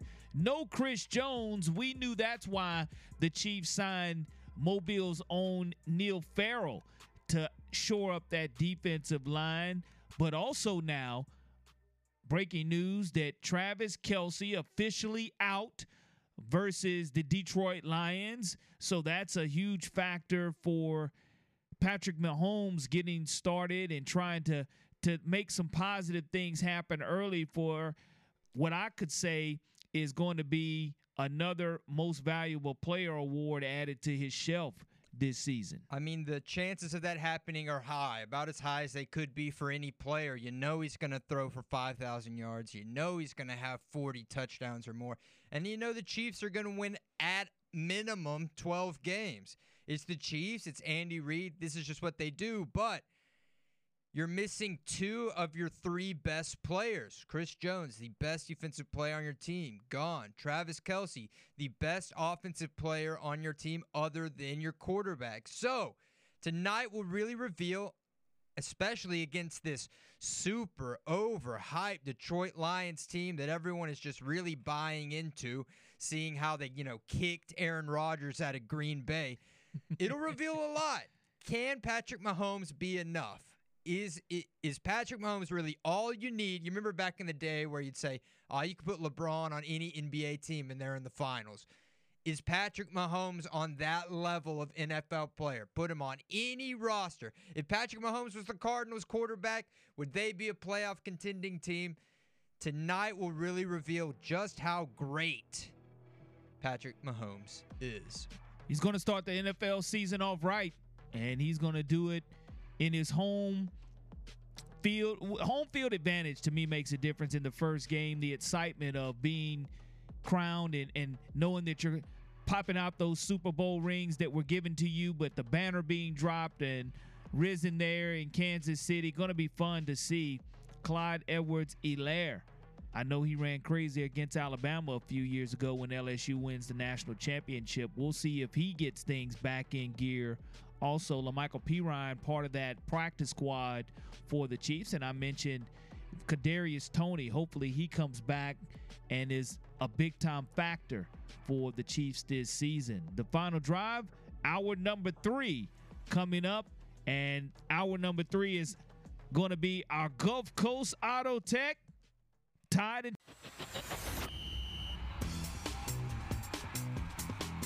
This is the Gulf Coast Auto Tech Tide and Tiger Report on 105.5 FM WNSP. An hour of the latest news and reports from the Plains and the Capstone with Corey LeBounty and Nick Wiggins. Brought to you by State Farm agent Heath Parker. Streaming live on the Sound of Mobile app. Here are Corey and Nick. Welcome to the Gulf Coast Auto Tech Tide and Tiger Report yes, it is kickoff for the NFL, but there are plenty of Alabama Crimson Tide players in the NFL, plenty of Auburn Tigers in the NFL. And we take great pride in that here in this great state. Also, take great pride in our next guest here on the Tide and Tiger Report, Drew DeArmond. He's always talking ball on Huntsville's ninety-seven point. 7 The Zone at ESPN. And Drew, my brother, we put toe to leather a week ago, and Jalen Milroe comes away with five total touchdowns and really shows his poise and his presence in the pocket and puts all those lank doubters to rest. Yeah, I mean, no question. I mean, he played about as well as he could. I said going in that um, he was going to uh, with my intel, that he had held on to the job, and certainly he was going to have to go out and take it by the bull by the horn, so to speak. And we'll see if he continues to do that against the Longhorns on Saturday. But uh, it was definitely going into the game his job to lose, and if he played very well, he was going to start this week, which that's the case. And if he plays as well as he did, uh, you know, against Middle Tennessee and that efficiently, then I think Alabama's found QB one. Uh, you know, I think he had a lot of doubters, kind of like Blake Sims back in 2014, and Blake certainly played pretty well against West Virginia. In my recollection, I mean, he really had his coming out party at home against Florida again, uh, Will Muschamp, and that's kind of when he totally. I, I think everybody stopped wondering if he was going to be the guy. So we'll see if uh, Jalen Milroe can put that all that to rest. It's interesting. The quarterback competition has been one that's had you know been kind of like a roller coaster behind him. Uh, we had really good intel that uh, you know Tyler Buchner had come a long way since the first scrimmage and was going to be number two. Ty Simpson three, and then of course they love Dylan Lonergan, but he's a freshman, and ultimately they'd like to redshirt him. And you know, as you know, uh, Corey and Nick, I mean, uh, what we've seen out of Milroe, he's bided his time. Uh, he threw the ball with tremendous, uh, you know, accuracy deep. Was very efficient, and we all know he's the, the most explosive runner that Alabama's had, I think, ever at the quarterback position. I know uh, it was got a lot of the wishbone era was before my time, but I've seen some really good athletes at the quarterback position, but none like Milroe. If he can become an efficient passer, he is going to be very, very difficult to stop because, as you saw, he didn't have a great game running the football, but when he did, just like on that bad snap from McLaughlin, he made you know chicken salad out of chicken, you know what, 21 yard TD, and uh, you know uh, a couple of the other red zone opportunities he had on a third down, he took off for a 21 yard gain. He just has, but if he gets to the second step, he has the ability to go 80 yards because he's that fast. He's faster than the tailback. It all comes down to accuracy and decision making with Jalen. And I gave him an A in the first start against Middle Tennessee, and we'll see if he can do that against the Longhorns. But I think he's an outstanding weapon, and certainly to his credit, he's uh, he uh, he's grinded for this opportunity, and uh, this is a huge win coming up for him on Saturday against his home state school that he was committed to at one time. It's only right. My partner here, Nick Wiggins, says the JETS Jets, Jets, Jets are going to win this year's Super Bowl. Of course, the last time they were able to do that, a former Alabama great, Willie Joe Namath, was at quarterback. He'll be college game days guest picker. It's going to be a lot of fun. The environment's going to be second to none in T Town this weekend as the Longhorns are coming to town. Yeah, I mean it's going to be off the chain. I mean, I you know it's probably going to be the most star-studded recruiting weekend Alabama's had in a long time, and that's saying a lot because they've done a great job, uh, you know, under Nick Saban in recruiting throughout his tenure there. But when you're talking about a brand like Texas, and you already have in your neck of the woods, uh, you know, a high-profile QB uh, committed to Texas. You've already got Ryan Williams, his teammate, committed to Alabama. Bo Davis has done a lot of recruiting in the state of Alabama. Justice Finkley on the team now from Hewitt-Trussville on the defensive line. He's pretty much offered kids in every uh, in the last three cycles in the state of Alabama. So Texas has been making their presence felt, uh, no doubt about it. And so uh, they're both national brands. So a lot of kids from around the country. I mean, even basketball. We've got Caleb Holt, uh, who I think could be the best player in the state of Alabama uh, at least he and Labaron Philon. Of course, Caleb is only uh, going to be a rising sophomore this year, uh, but he is going to come to the game, visit Alabama, and take a, a part in this uh, unbelievable atmosphere. Yeah, it's going to be a great atmosphere. There's no doubt about it. Uh, you know, Alabama's got a top four recruiting class right now, but it, you know they they've got to finish strong. They've got probably seven, eight spots left, uh, and then some maybe some guys, some spots they're going to save for the transfer portal. But it, certainly they're going to bring a lot of star power to town. And you know, anytime you can get these kind of kids on campus, no question about it that uh, that it's going to help the University of Alabama, and it'll help Sark too because of course he's recruited very well everywhere he's been really. Uh, but the, with, with Texas, he's restocked that roster quickly. They have a lot of skill players, and I'll be honest, it's the biggest game in college football. Corey and Nick, and it's going to have the most eyeballs on it because Texas is picked to win the Big 12. A lot of people didn't pick Alabama to win the SEC, but uh, they, I think they were very impressive against Middle Tennessee. We saw what happened to LSU against a really good Florida State team, so they've already faced adversity. And if Alabama performs well in this game, uh, it's going to send a message to the rest of college football. So you're going to have all these eyes on you, and wh- who better to have as the guest picker than Joe Willie Namath, who, of course, uh, is uh, synonymous uh, with football at the University of Alabama, and you could argue with all the star power that Alabama's had in their storied history of football, he's still at or near the top. What do you think that Alabama's keys to success are going to be against Texas and to make sure that they come away with the win at home in Tuscaloosa? Well, uh, Nick, I'll tell you what. I think that first of all, it's going to be uh, the line of scrimmage. Uh, they they have to be able to run the football. They ran it well, but not great. Uh, it was, you know, they averaged five yards a carry. Uh, you know, they they uh, they rushed over 200 yards, but it wasn't a 300, 350 yard juggernaut against Middle Tennessee. So Bo Davis's defensive line is certainly going to check your oil, uh, but they need to be able to run the football and help uh, certainly uh, you know Jalen Milroe out, uh, and they need to contain the run. They need to make Texas one dimensional. Uh, you know, I, I thought they did a pretty good job against Bijan Robinson last year, but once again, they've got to make things more difficult on Quinn Ewers. Uh, and I think you know some tackling is going to come at a at a premium. Uh, but I think the first thing that they got to do is stop the run and establish the run along the line of scrimmage. Whoever runs the football best in this game is going to win it. And I think the other key is turnovers. Alabama did not force near as many turnovers a year ago, uh, you know, as they needed to. They weren't disruptive. They forced two against Middle Tennessee, a fumble recovery and an interception. Uh, and, and of course, uh, they need to continue to do that this year. They probably should have forced another turnover or two this past Saturday. So winning the turnover battle is going to be of paramount uh, importance. And then, you know, the secondary, because they're probably not going to see in, in the SEC. Uh, now, they're going to see a freakazoid like Brock Bowers, but Texas has the star power. They've got depth. They've got former Georgia receiver A.D. Mitchell. They've got Xavier Worthy, who hurt Alabama for a half last year.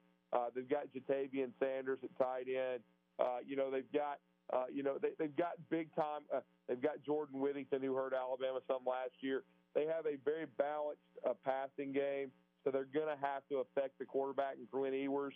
Uh, you know, I, a lot of people were. Uh, I, I was very impressed with Alabama defensively last week. I, I've come up with this, and this is what I want to see all year. Though they need to have cohesion, communication, and domination. And I thought they dominated and attacked Middle Tennessee. They need to do the same thing, uh, you know, against Texas. I think the addition of Kevin Steele has been key, but I think really when you think about it again, they've got to, you know, cut. They've got to win the turnover battle. They've got to stop the run. They've got to run the football themselves, and then first and foremost, uh, they've got to cut down on the penalties because I thought penalties last year kept Texas in the ball game. Uh, they had 15, I believe, uh, and uh, that was just way too many. Uh, they only had two last week. Uh, they had none on offense. That's got to continue if they're going to win a big game like this against the Longhorns inside of Bryant Denny Stadium. Yeah, 15 penalties for 100 yards, an entire football field. Never going to win in a positive situation in a big game. You know, Alabama gets out by their skin of the teeth despite having – a record number of penalties at that moment and at that game under Nick Saban. The Nick Saban coach team had never been penalized that many times. But Jalen Milroe, you mentioned him being the difference. I think that the offensive line is also going to be the difference. To me, you say the keys, offensive line, and the secondary, the health of Malachi Moore and Key, who came up with a, a, a critical interception for himself from a confidence standpoint, transferring in from UAB like you said, the alignment and the communication in the secondary, to me, that's has something to prove also. It does. I mean, but of course, a good pass rush can really help that out, no doubt about it. And that's where causing turnovers can help you. Uh, you know, so far, uh, the, the, it's interesting the buzz you hear. I know Malachi Moore and Jaylen Key both practiced yesterday, but still not sure how much either of them can play in this game. I think Malachi is more likely to play than Key.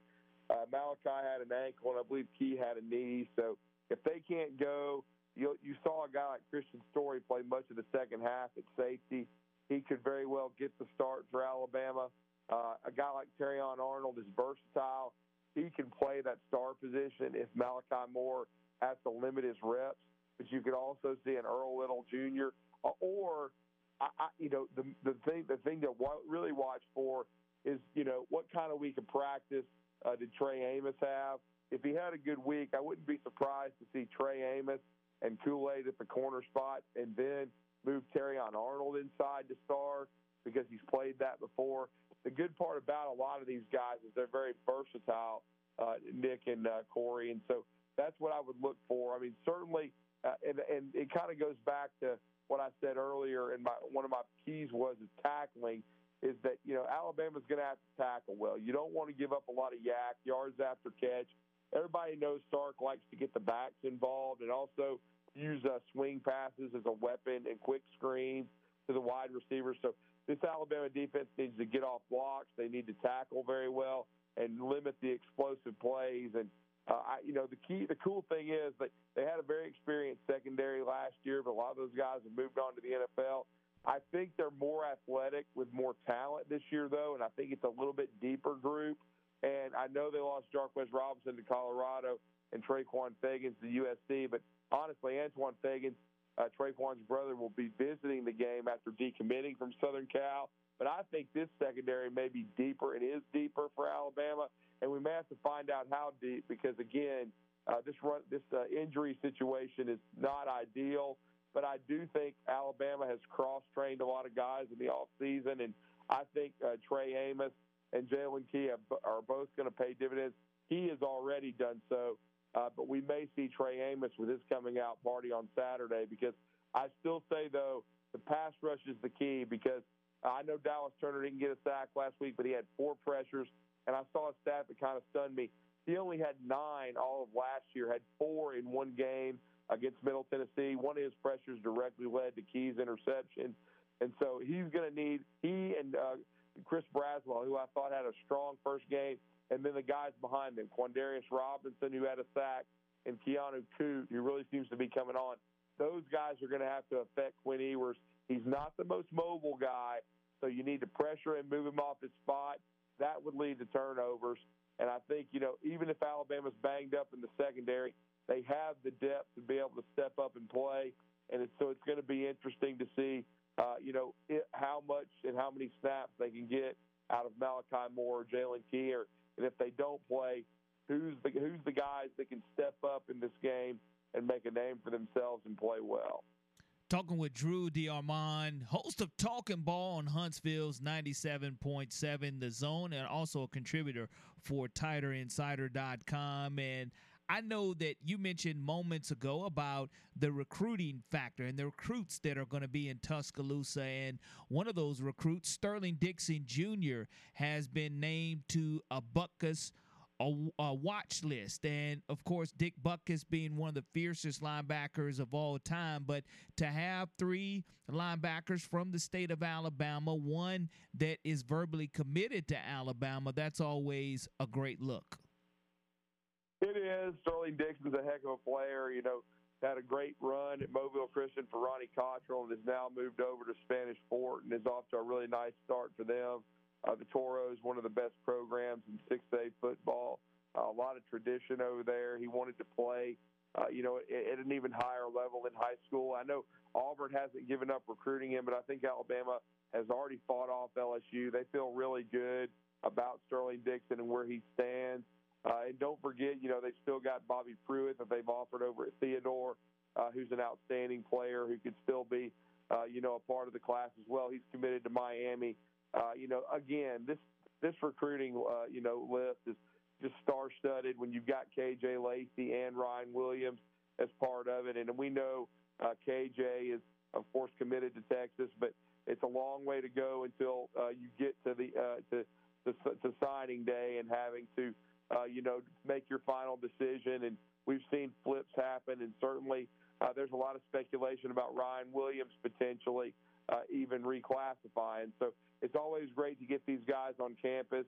Uh, no question about that. And uh, and, and Sterling Dixon is uh, and uh, Mari Jefferson, Caden Jones.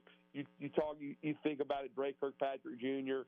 Uh, you know Red Morgan from uh, Central of Phenix City. Just about all the big time guys uh, that are committed in this 2024 class is going to be on campus. And then when you think about five stars like Terry Bussey, uh, a lot of people think he's leaning to Texas, but he will be on campus to see Alabama. Uh, you know, uh, it could be Alabama's primary running back target, Daniel Hill, the 220 pounder from Meridian, Mississippi. He's going to be on campus. Their top edge target, Solomon Williams uh, from Carrollwood Day School in Tampa. And then, of course, uh, Favour Edwin, the uh, massive 6'8, 290 pound uh, Nigerian that's in his first year of high school football because Alabama needs to sign a couple of tackles in this class. And Jordan Seaton from IMG, of course, Alabama's got a pipeline there. They've got Tyler Booker right now and J.C. Latham from IMG. And, you know, Jordan Seaton, their top O lineman, has named Alabama as his leader. So Alabama could, if they could land Favour Edwin and uh, Jordan Seaton, they'd have one of the best offensive line classes uh, in the country. And then, of course, you got a, an interesting prospect like a Quentin Reese. He was there last week visiting QB Reese from Ramsay. His dad, Quentin, uh, senior, played at Auburn. He, he visited Alabama last week, and he's going to be there again for the Texas game. He's gotten off to a great start for that Ramsay program that's won a couple of state championships in the last five seasons. So there's just a lot of great players visiting, uh, and it's going to be quite a, a, a showcase for Alabama to potentially put on uh, in front of uh, a national audience and, and against a great opponent uh, like uh, the Longhorns of Steve Sarkisian. Got a couple minutes left with you, Drew. Deontae Lawson, the alpha dog for this Bama defense this season, he's going to need another great performance like he had one year ago against Texas, also. Yeah, he really is. I mean, I thought he was the MVP last week, along with freshman Caleb Downs defensively. Uh, you know, Corey, I, I really thought he did a great job leading the defense, getting everybody lined up. Remember, this is his first year uh, calling the signals at Mike. He'd been a will linebacker. He also played uh, you know, uh, with Ronnie Cottrell's Mobile Christian program, and he's a redshirt sophomore coming into his own, and uh, you know, his running mate uh, was, uh, you know, uh, was uh, the transfer from Georgia uh, that uh, played uh, last week that I thought played pretty well, uh, no doubt about it.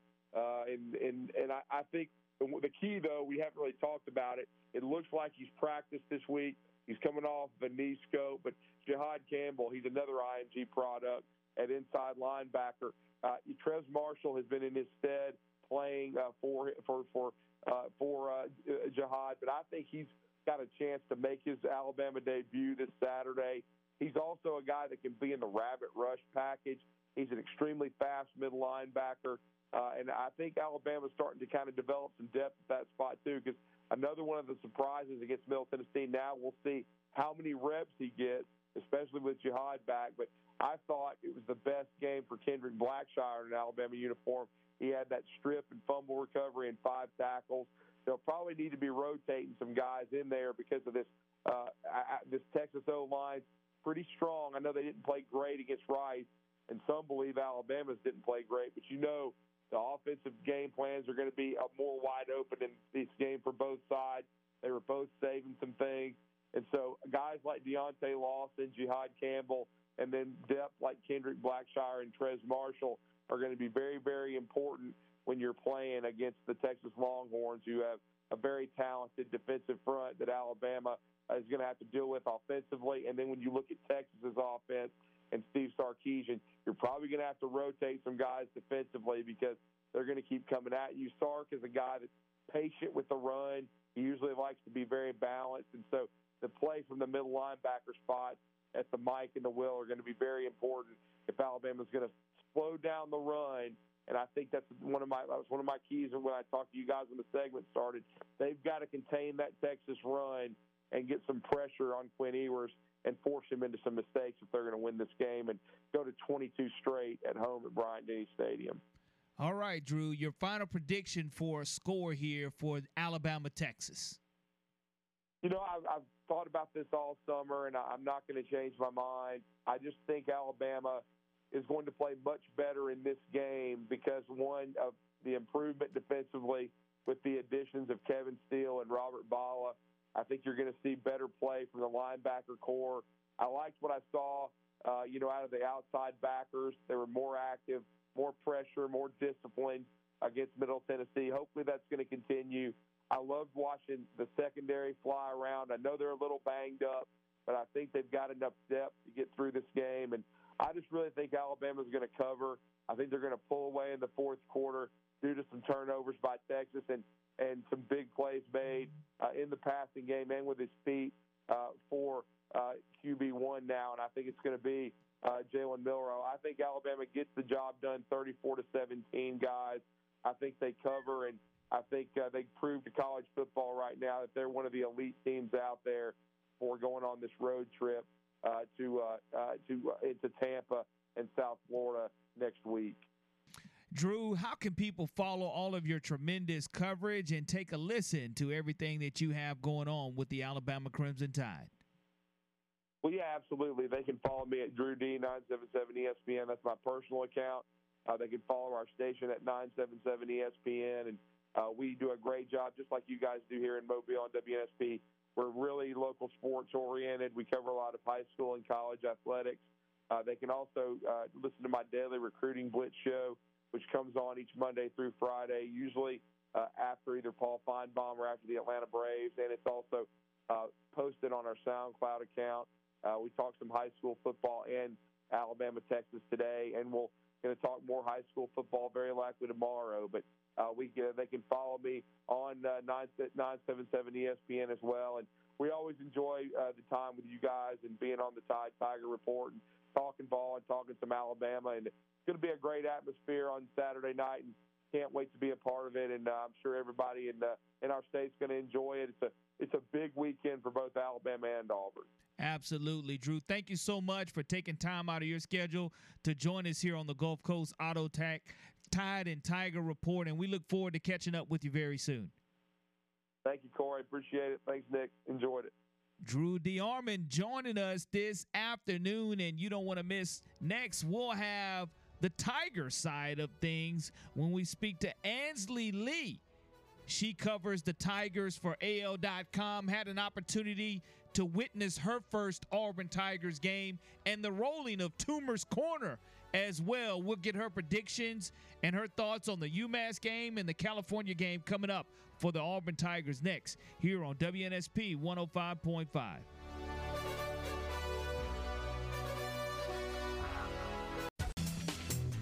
Welcome back to the Gulf Coast Auto Tech Tide and Tiger Report. Call now at 694 1055 or take part on the WNSP app. Once again, Corey and Nick. Welcome back to the Gulf Coast Auto Tech Tide and Tiger Report. Don't want to miss our next guest coming up, Ainsley Lee AL.com. She covers the Auburn Tigers experience in her first game at a sold out Jordan Hare Stadium. Record crowds there. She'll let us know all about what the Tigers need to do to prepare for the Cal Golden Bears on the left coast and that 9:30 late kickoff. So make sure that you stay tuned. And of course, immediately following us here on the Gulf Coast Auto Tech Tide and Tiger Report will be the Prep Spotlight with Pigskin Pete and Brian Gennard. So make sure you stay tuned in at 6 o'clock and don't turn that dial at all. Coming up next here on the Gulf Coast Auto Tech Tide and Tiger Report, Ainsley Lee joins us this afternoon. Hi, this is Luis Gonzalez, former South Alabama Jaguar and Major League player. You're listening to WNSP Mobile. Welcome back to the Gulf Coast Auto Tech Tide and Tiger Report. Call now at 694 1055 or take part on the WNSP app. Once again, Corey and Nick. Welcome back to the Gulf Coast Auto Tech Tide and Tiger Report here on WNSP 105.5. Corey LeBounty along with Nick Wiggins joining you on this Thursday evening. Want to thank everyone for tuning in. And of course, the Auburn Tigers with a huge win over UMass this past weekend and looking forward to continuing to move to 2 and 0 versus the Cal Bears on the left coast. And we'll bring in Ainsley Lee from AL.com, covers the Auburn Tigers. How's it going? I'm doing well, Corey. How are you? Absolutely blessed by the best. Looking forward to some NFL football tonight. Of course, we start high school football on Thursday and Friday nights, and then staying up late, late to watch the Auburn Tigers take on California, the Bears on the West Coast. Auburn, pretty impressive performance out of both quarterbacks, which have been a topic all summer long. Yeah, for sure. I mean, I think, you know, I'm speaking to probably everybody who knows, but I mean, obviously, you got to take um, Auburn's opponent with a grain of salt. Uh, you know, all due respect, obviously, but I'm you know certainly they weren't challenged the way that they will the rest of the season. Um, but I mean, still, I mean, all things considered, you look at kind of what they were able to do last week, and um, it really kind of I mean, there was no wholesale mistakes, right? Um, you, you, know, I think Hugh Freeze talked about the offense a little bit. Says, well, there was a couple of reads that, um, you know, Payton Thorne really missed. Obviously, Robbie Ashford wasn't put in too many situations where he had to make those type of decisions. Um, but I mean, in terms of the quarterback play, I mean, yeah, you know, I think we got caught up so much. Um, you know, we being obviously myself as a, as a reporter, a new reporter to the beat, especially, and who was going to be the guy um, for this Auburn football team. And then Hugh Freeze just kind of says, "Well, hold up, guys. I've got, I've got, I've got something, a little bit for everybody." And I mean, I think uh, we saw that kind of work. Those guys work in tandem last week, and it's kind of like well, maybe Payton Thorne is kind of the main entree, if you will, but um, Robbie Ashford is a really good kind of side dish, the you know the fan favorite um, that can kind of work every week. Um, and you know, Hugh Freeze said on Monday, he's like, "Look, we went one and zero oh doing this.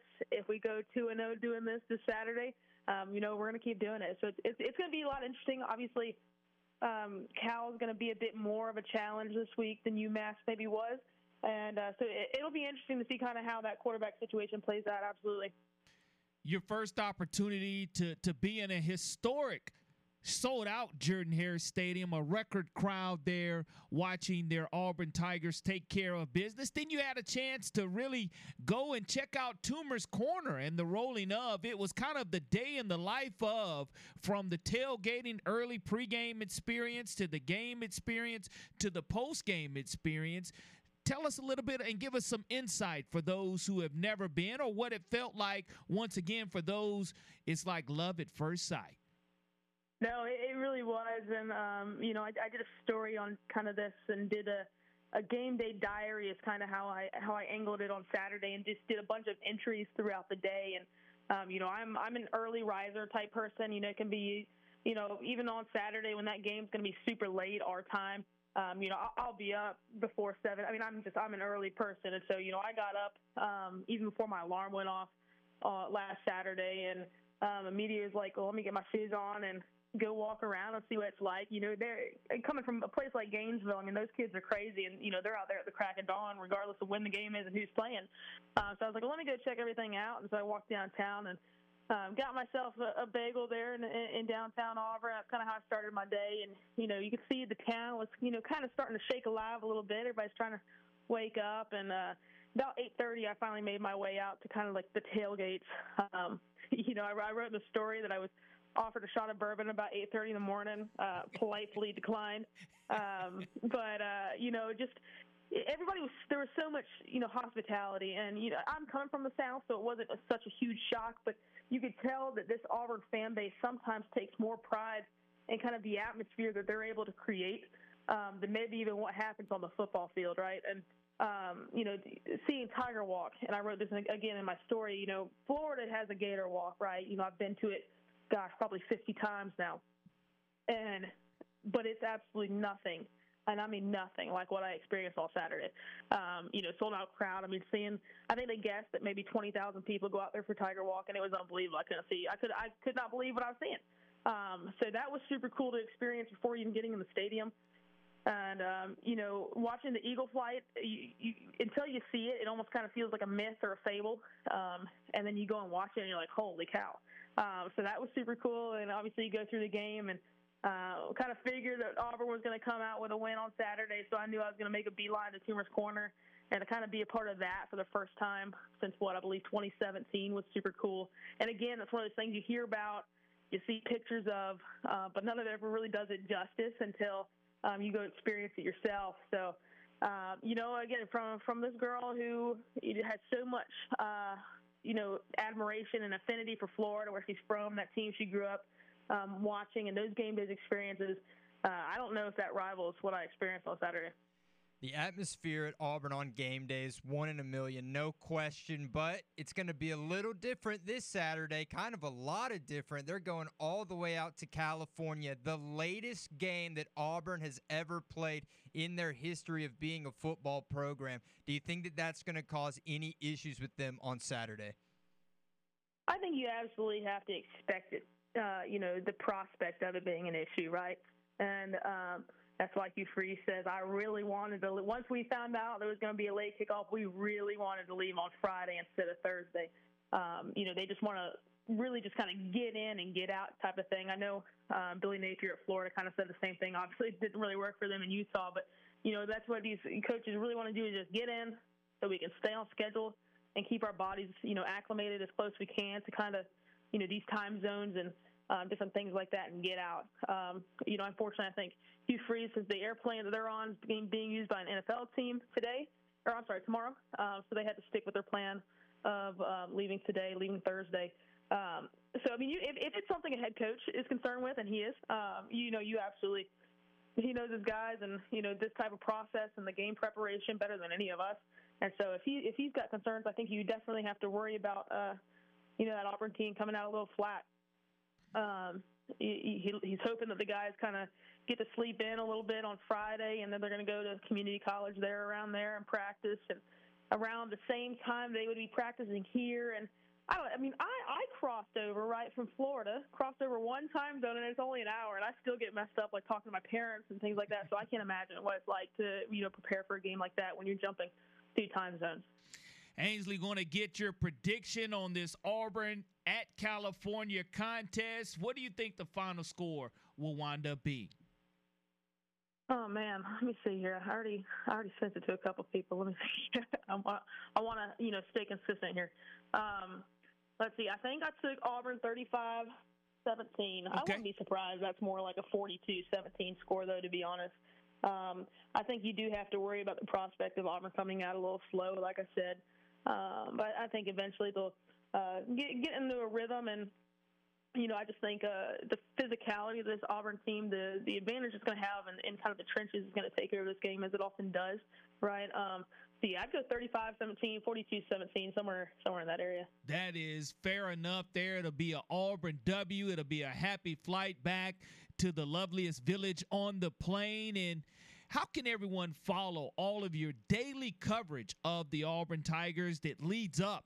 to game day and your post post game news conference that you do cover also and just really everything Auburn, not just football, which is really the focus of where we are. A lot of basketball schedules coming out also. So people can follow all your great articles. How can they do that?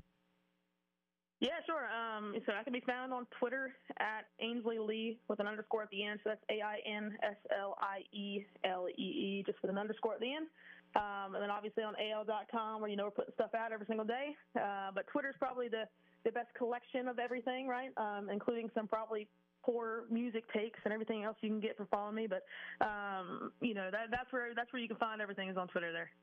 Ainsley, can't thank you enough. Looking forward to continuing to follow your coverage and have you again as a guest here on our Gulf Coast Auto Tech Tide and Tiger report on WNSP 105.5. Guys, appreciate it as always. Ainsley Lee joining us, Nick, and she we'll be says Auburn 35-17. And yes. Drew said Alabama was going to win 34 to 17. So either these teams are really good and the competition isn't anything, or maybe there might be a little home team bias. What do you think, Corey? Two dominant Mr. performances two dominant performances by both Alabama and Auburn over the weekend. All right, let's hope so. And let's hope so for our South Alabama Jaguars as well. Gulf Coast Auto Tech, Tide and Tiger Report. We'll put the wraps on it when we come back. Hi, this is Juan Pierre, former South Alabama Jaguar, former MLB player, and you're listening to WNSP. Welcome back to the Gulf Coast Auto Tech Tide and Tiger Report. Call now at 694 1055 or take part on the WNSP app. Once again, Corey and Nick. Welcome back.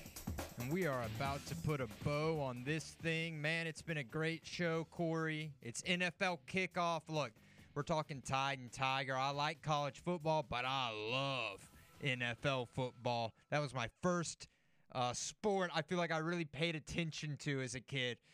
And it kicks off tonight. Travis Kelce's offic- officially out. Um, a lot of people hype on the Lions. Chiefs coming off the Super Bowl, big game. Can't wait to recap it tomorrow. Talk a little smack to Stephen Root tonight. You know he's a big Lions guy. Uh, but yeah, we ha- we we made our predictions today. I got Jets Cowboys in the Super Bowl with the Jets on top. Corey, he says, just run it back. Let's see the sequel, right? Like in that NFL script commercial. And you got the Chiefs coming out on top again, right? Back to back. Back to back. World champions, and it starts tonight. And of course, LaMichael P. Ryan on the practice squad. Kadarius Toney, we'll see how healthy and effective he is. Yeah. Last time we saw him, the human joystick was doing some great things in the Super Bowl. And it's been a great show today. Jamie Sheriff, South Alabama defensive lineman, joined us along with Lindsey Crosby, the voice of the New Orleans Saints, Mike Hoss, and we had Drew DeArmond and Ainsley Lee with our Gulf Coast Auto Tech Tide and Tiger report. Tomorrow, Jake Crane, Crane and Company. Love his hot takes on college football, especially after this past week's Deion Sanders rising and ultimately has the Buffaloes and the herd stampeding into the top 25. We'll have Al Whedon breaking down the MCPSS television network game of the week. Thomas Dunn will join us to talk the Cal Bears. We'll get a Cal Bears perspective on this Alabama, excuse me, Auburn Cal matchup. Daniel Head, the athletic director for Coastal Alabama, will also join us. So, uh, another busy Friday edition, a football Friday edition of the final drive. That's a tongue twister for you, but looking forward to continuing to see what goes on tonight in the NFL. The most valuable player, you say it is not going to be from a Super Bowl participant or winner. It's going to be Jalen Hurts. That's what I think. I could see Lamar. I could see Burrow. I just, I think we need to mix it up. I get Mahomes is the best quarterback in the league, but let's mix it up. We'll, hey, we'll mix it up, but it won't be this year, Nick. We'll have to wait and see after Mahomes goes back to back. Join us tomorrow on the final drive at 3 o'clock. Thanks for checking in with us.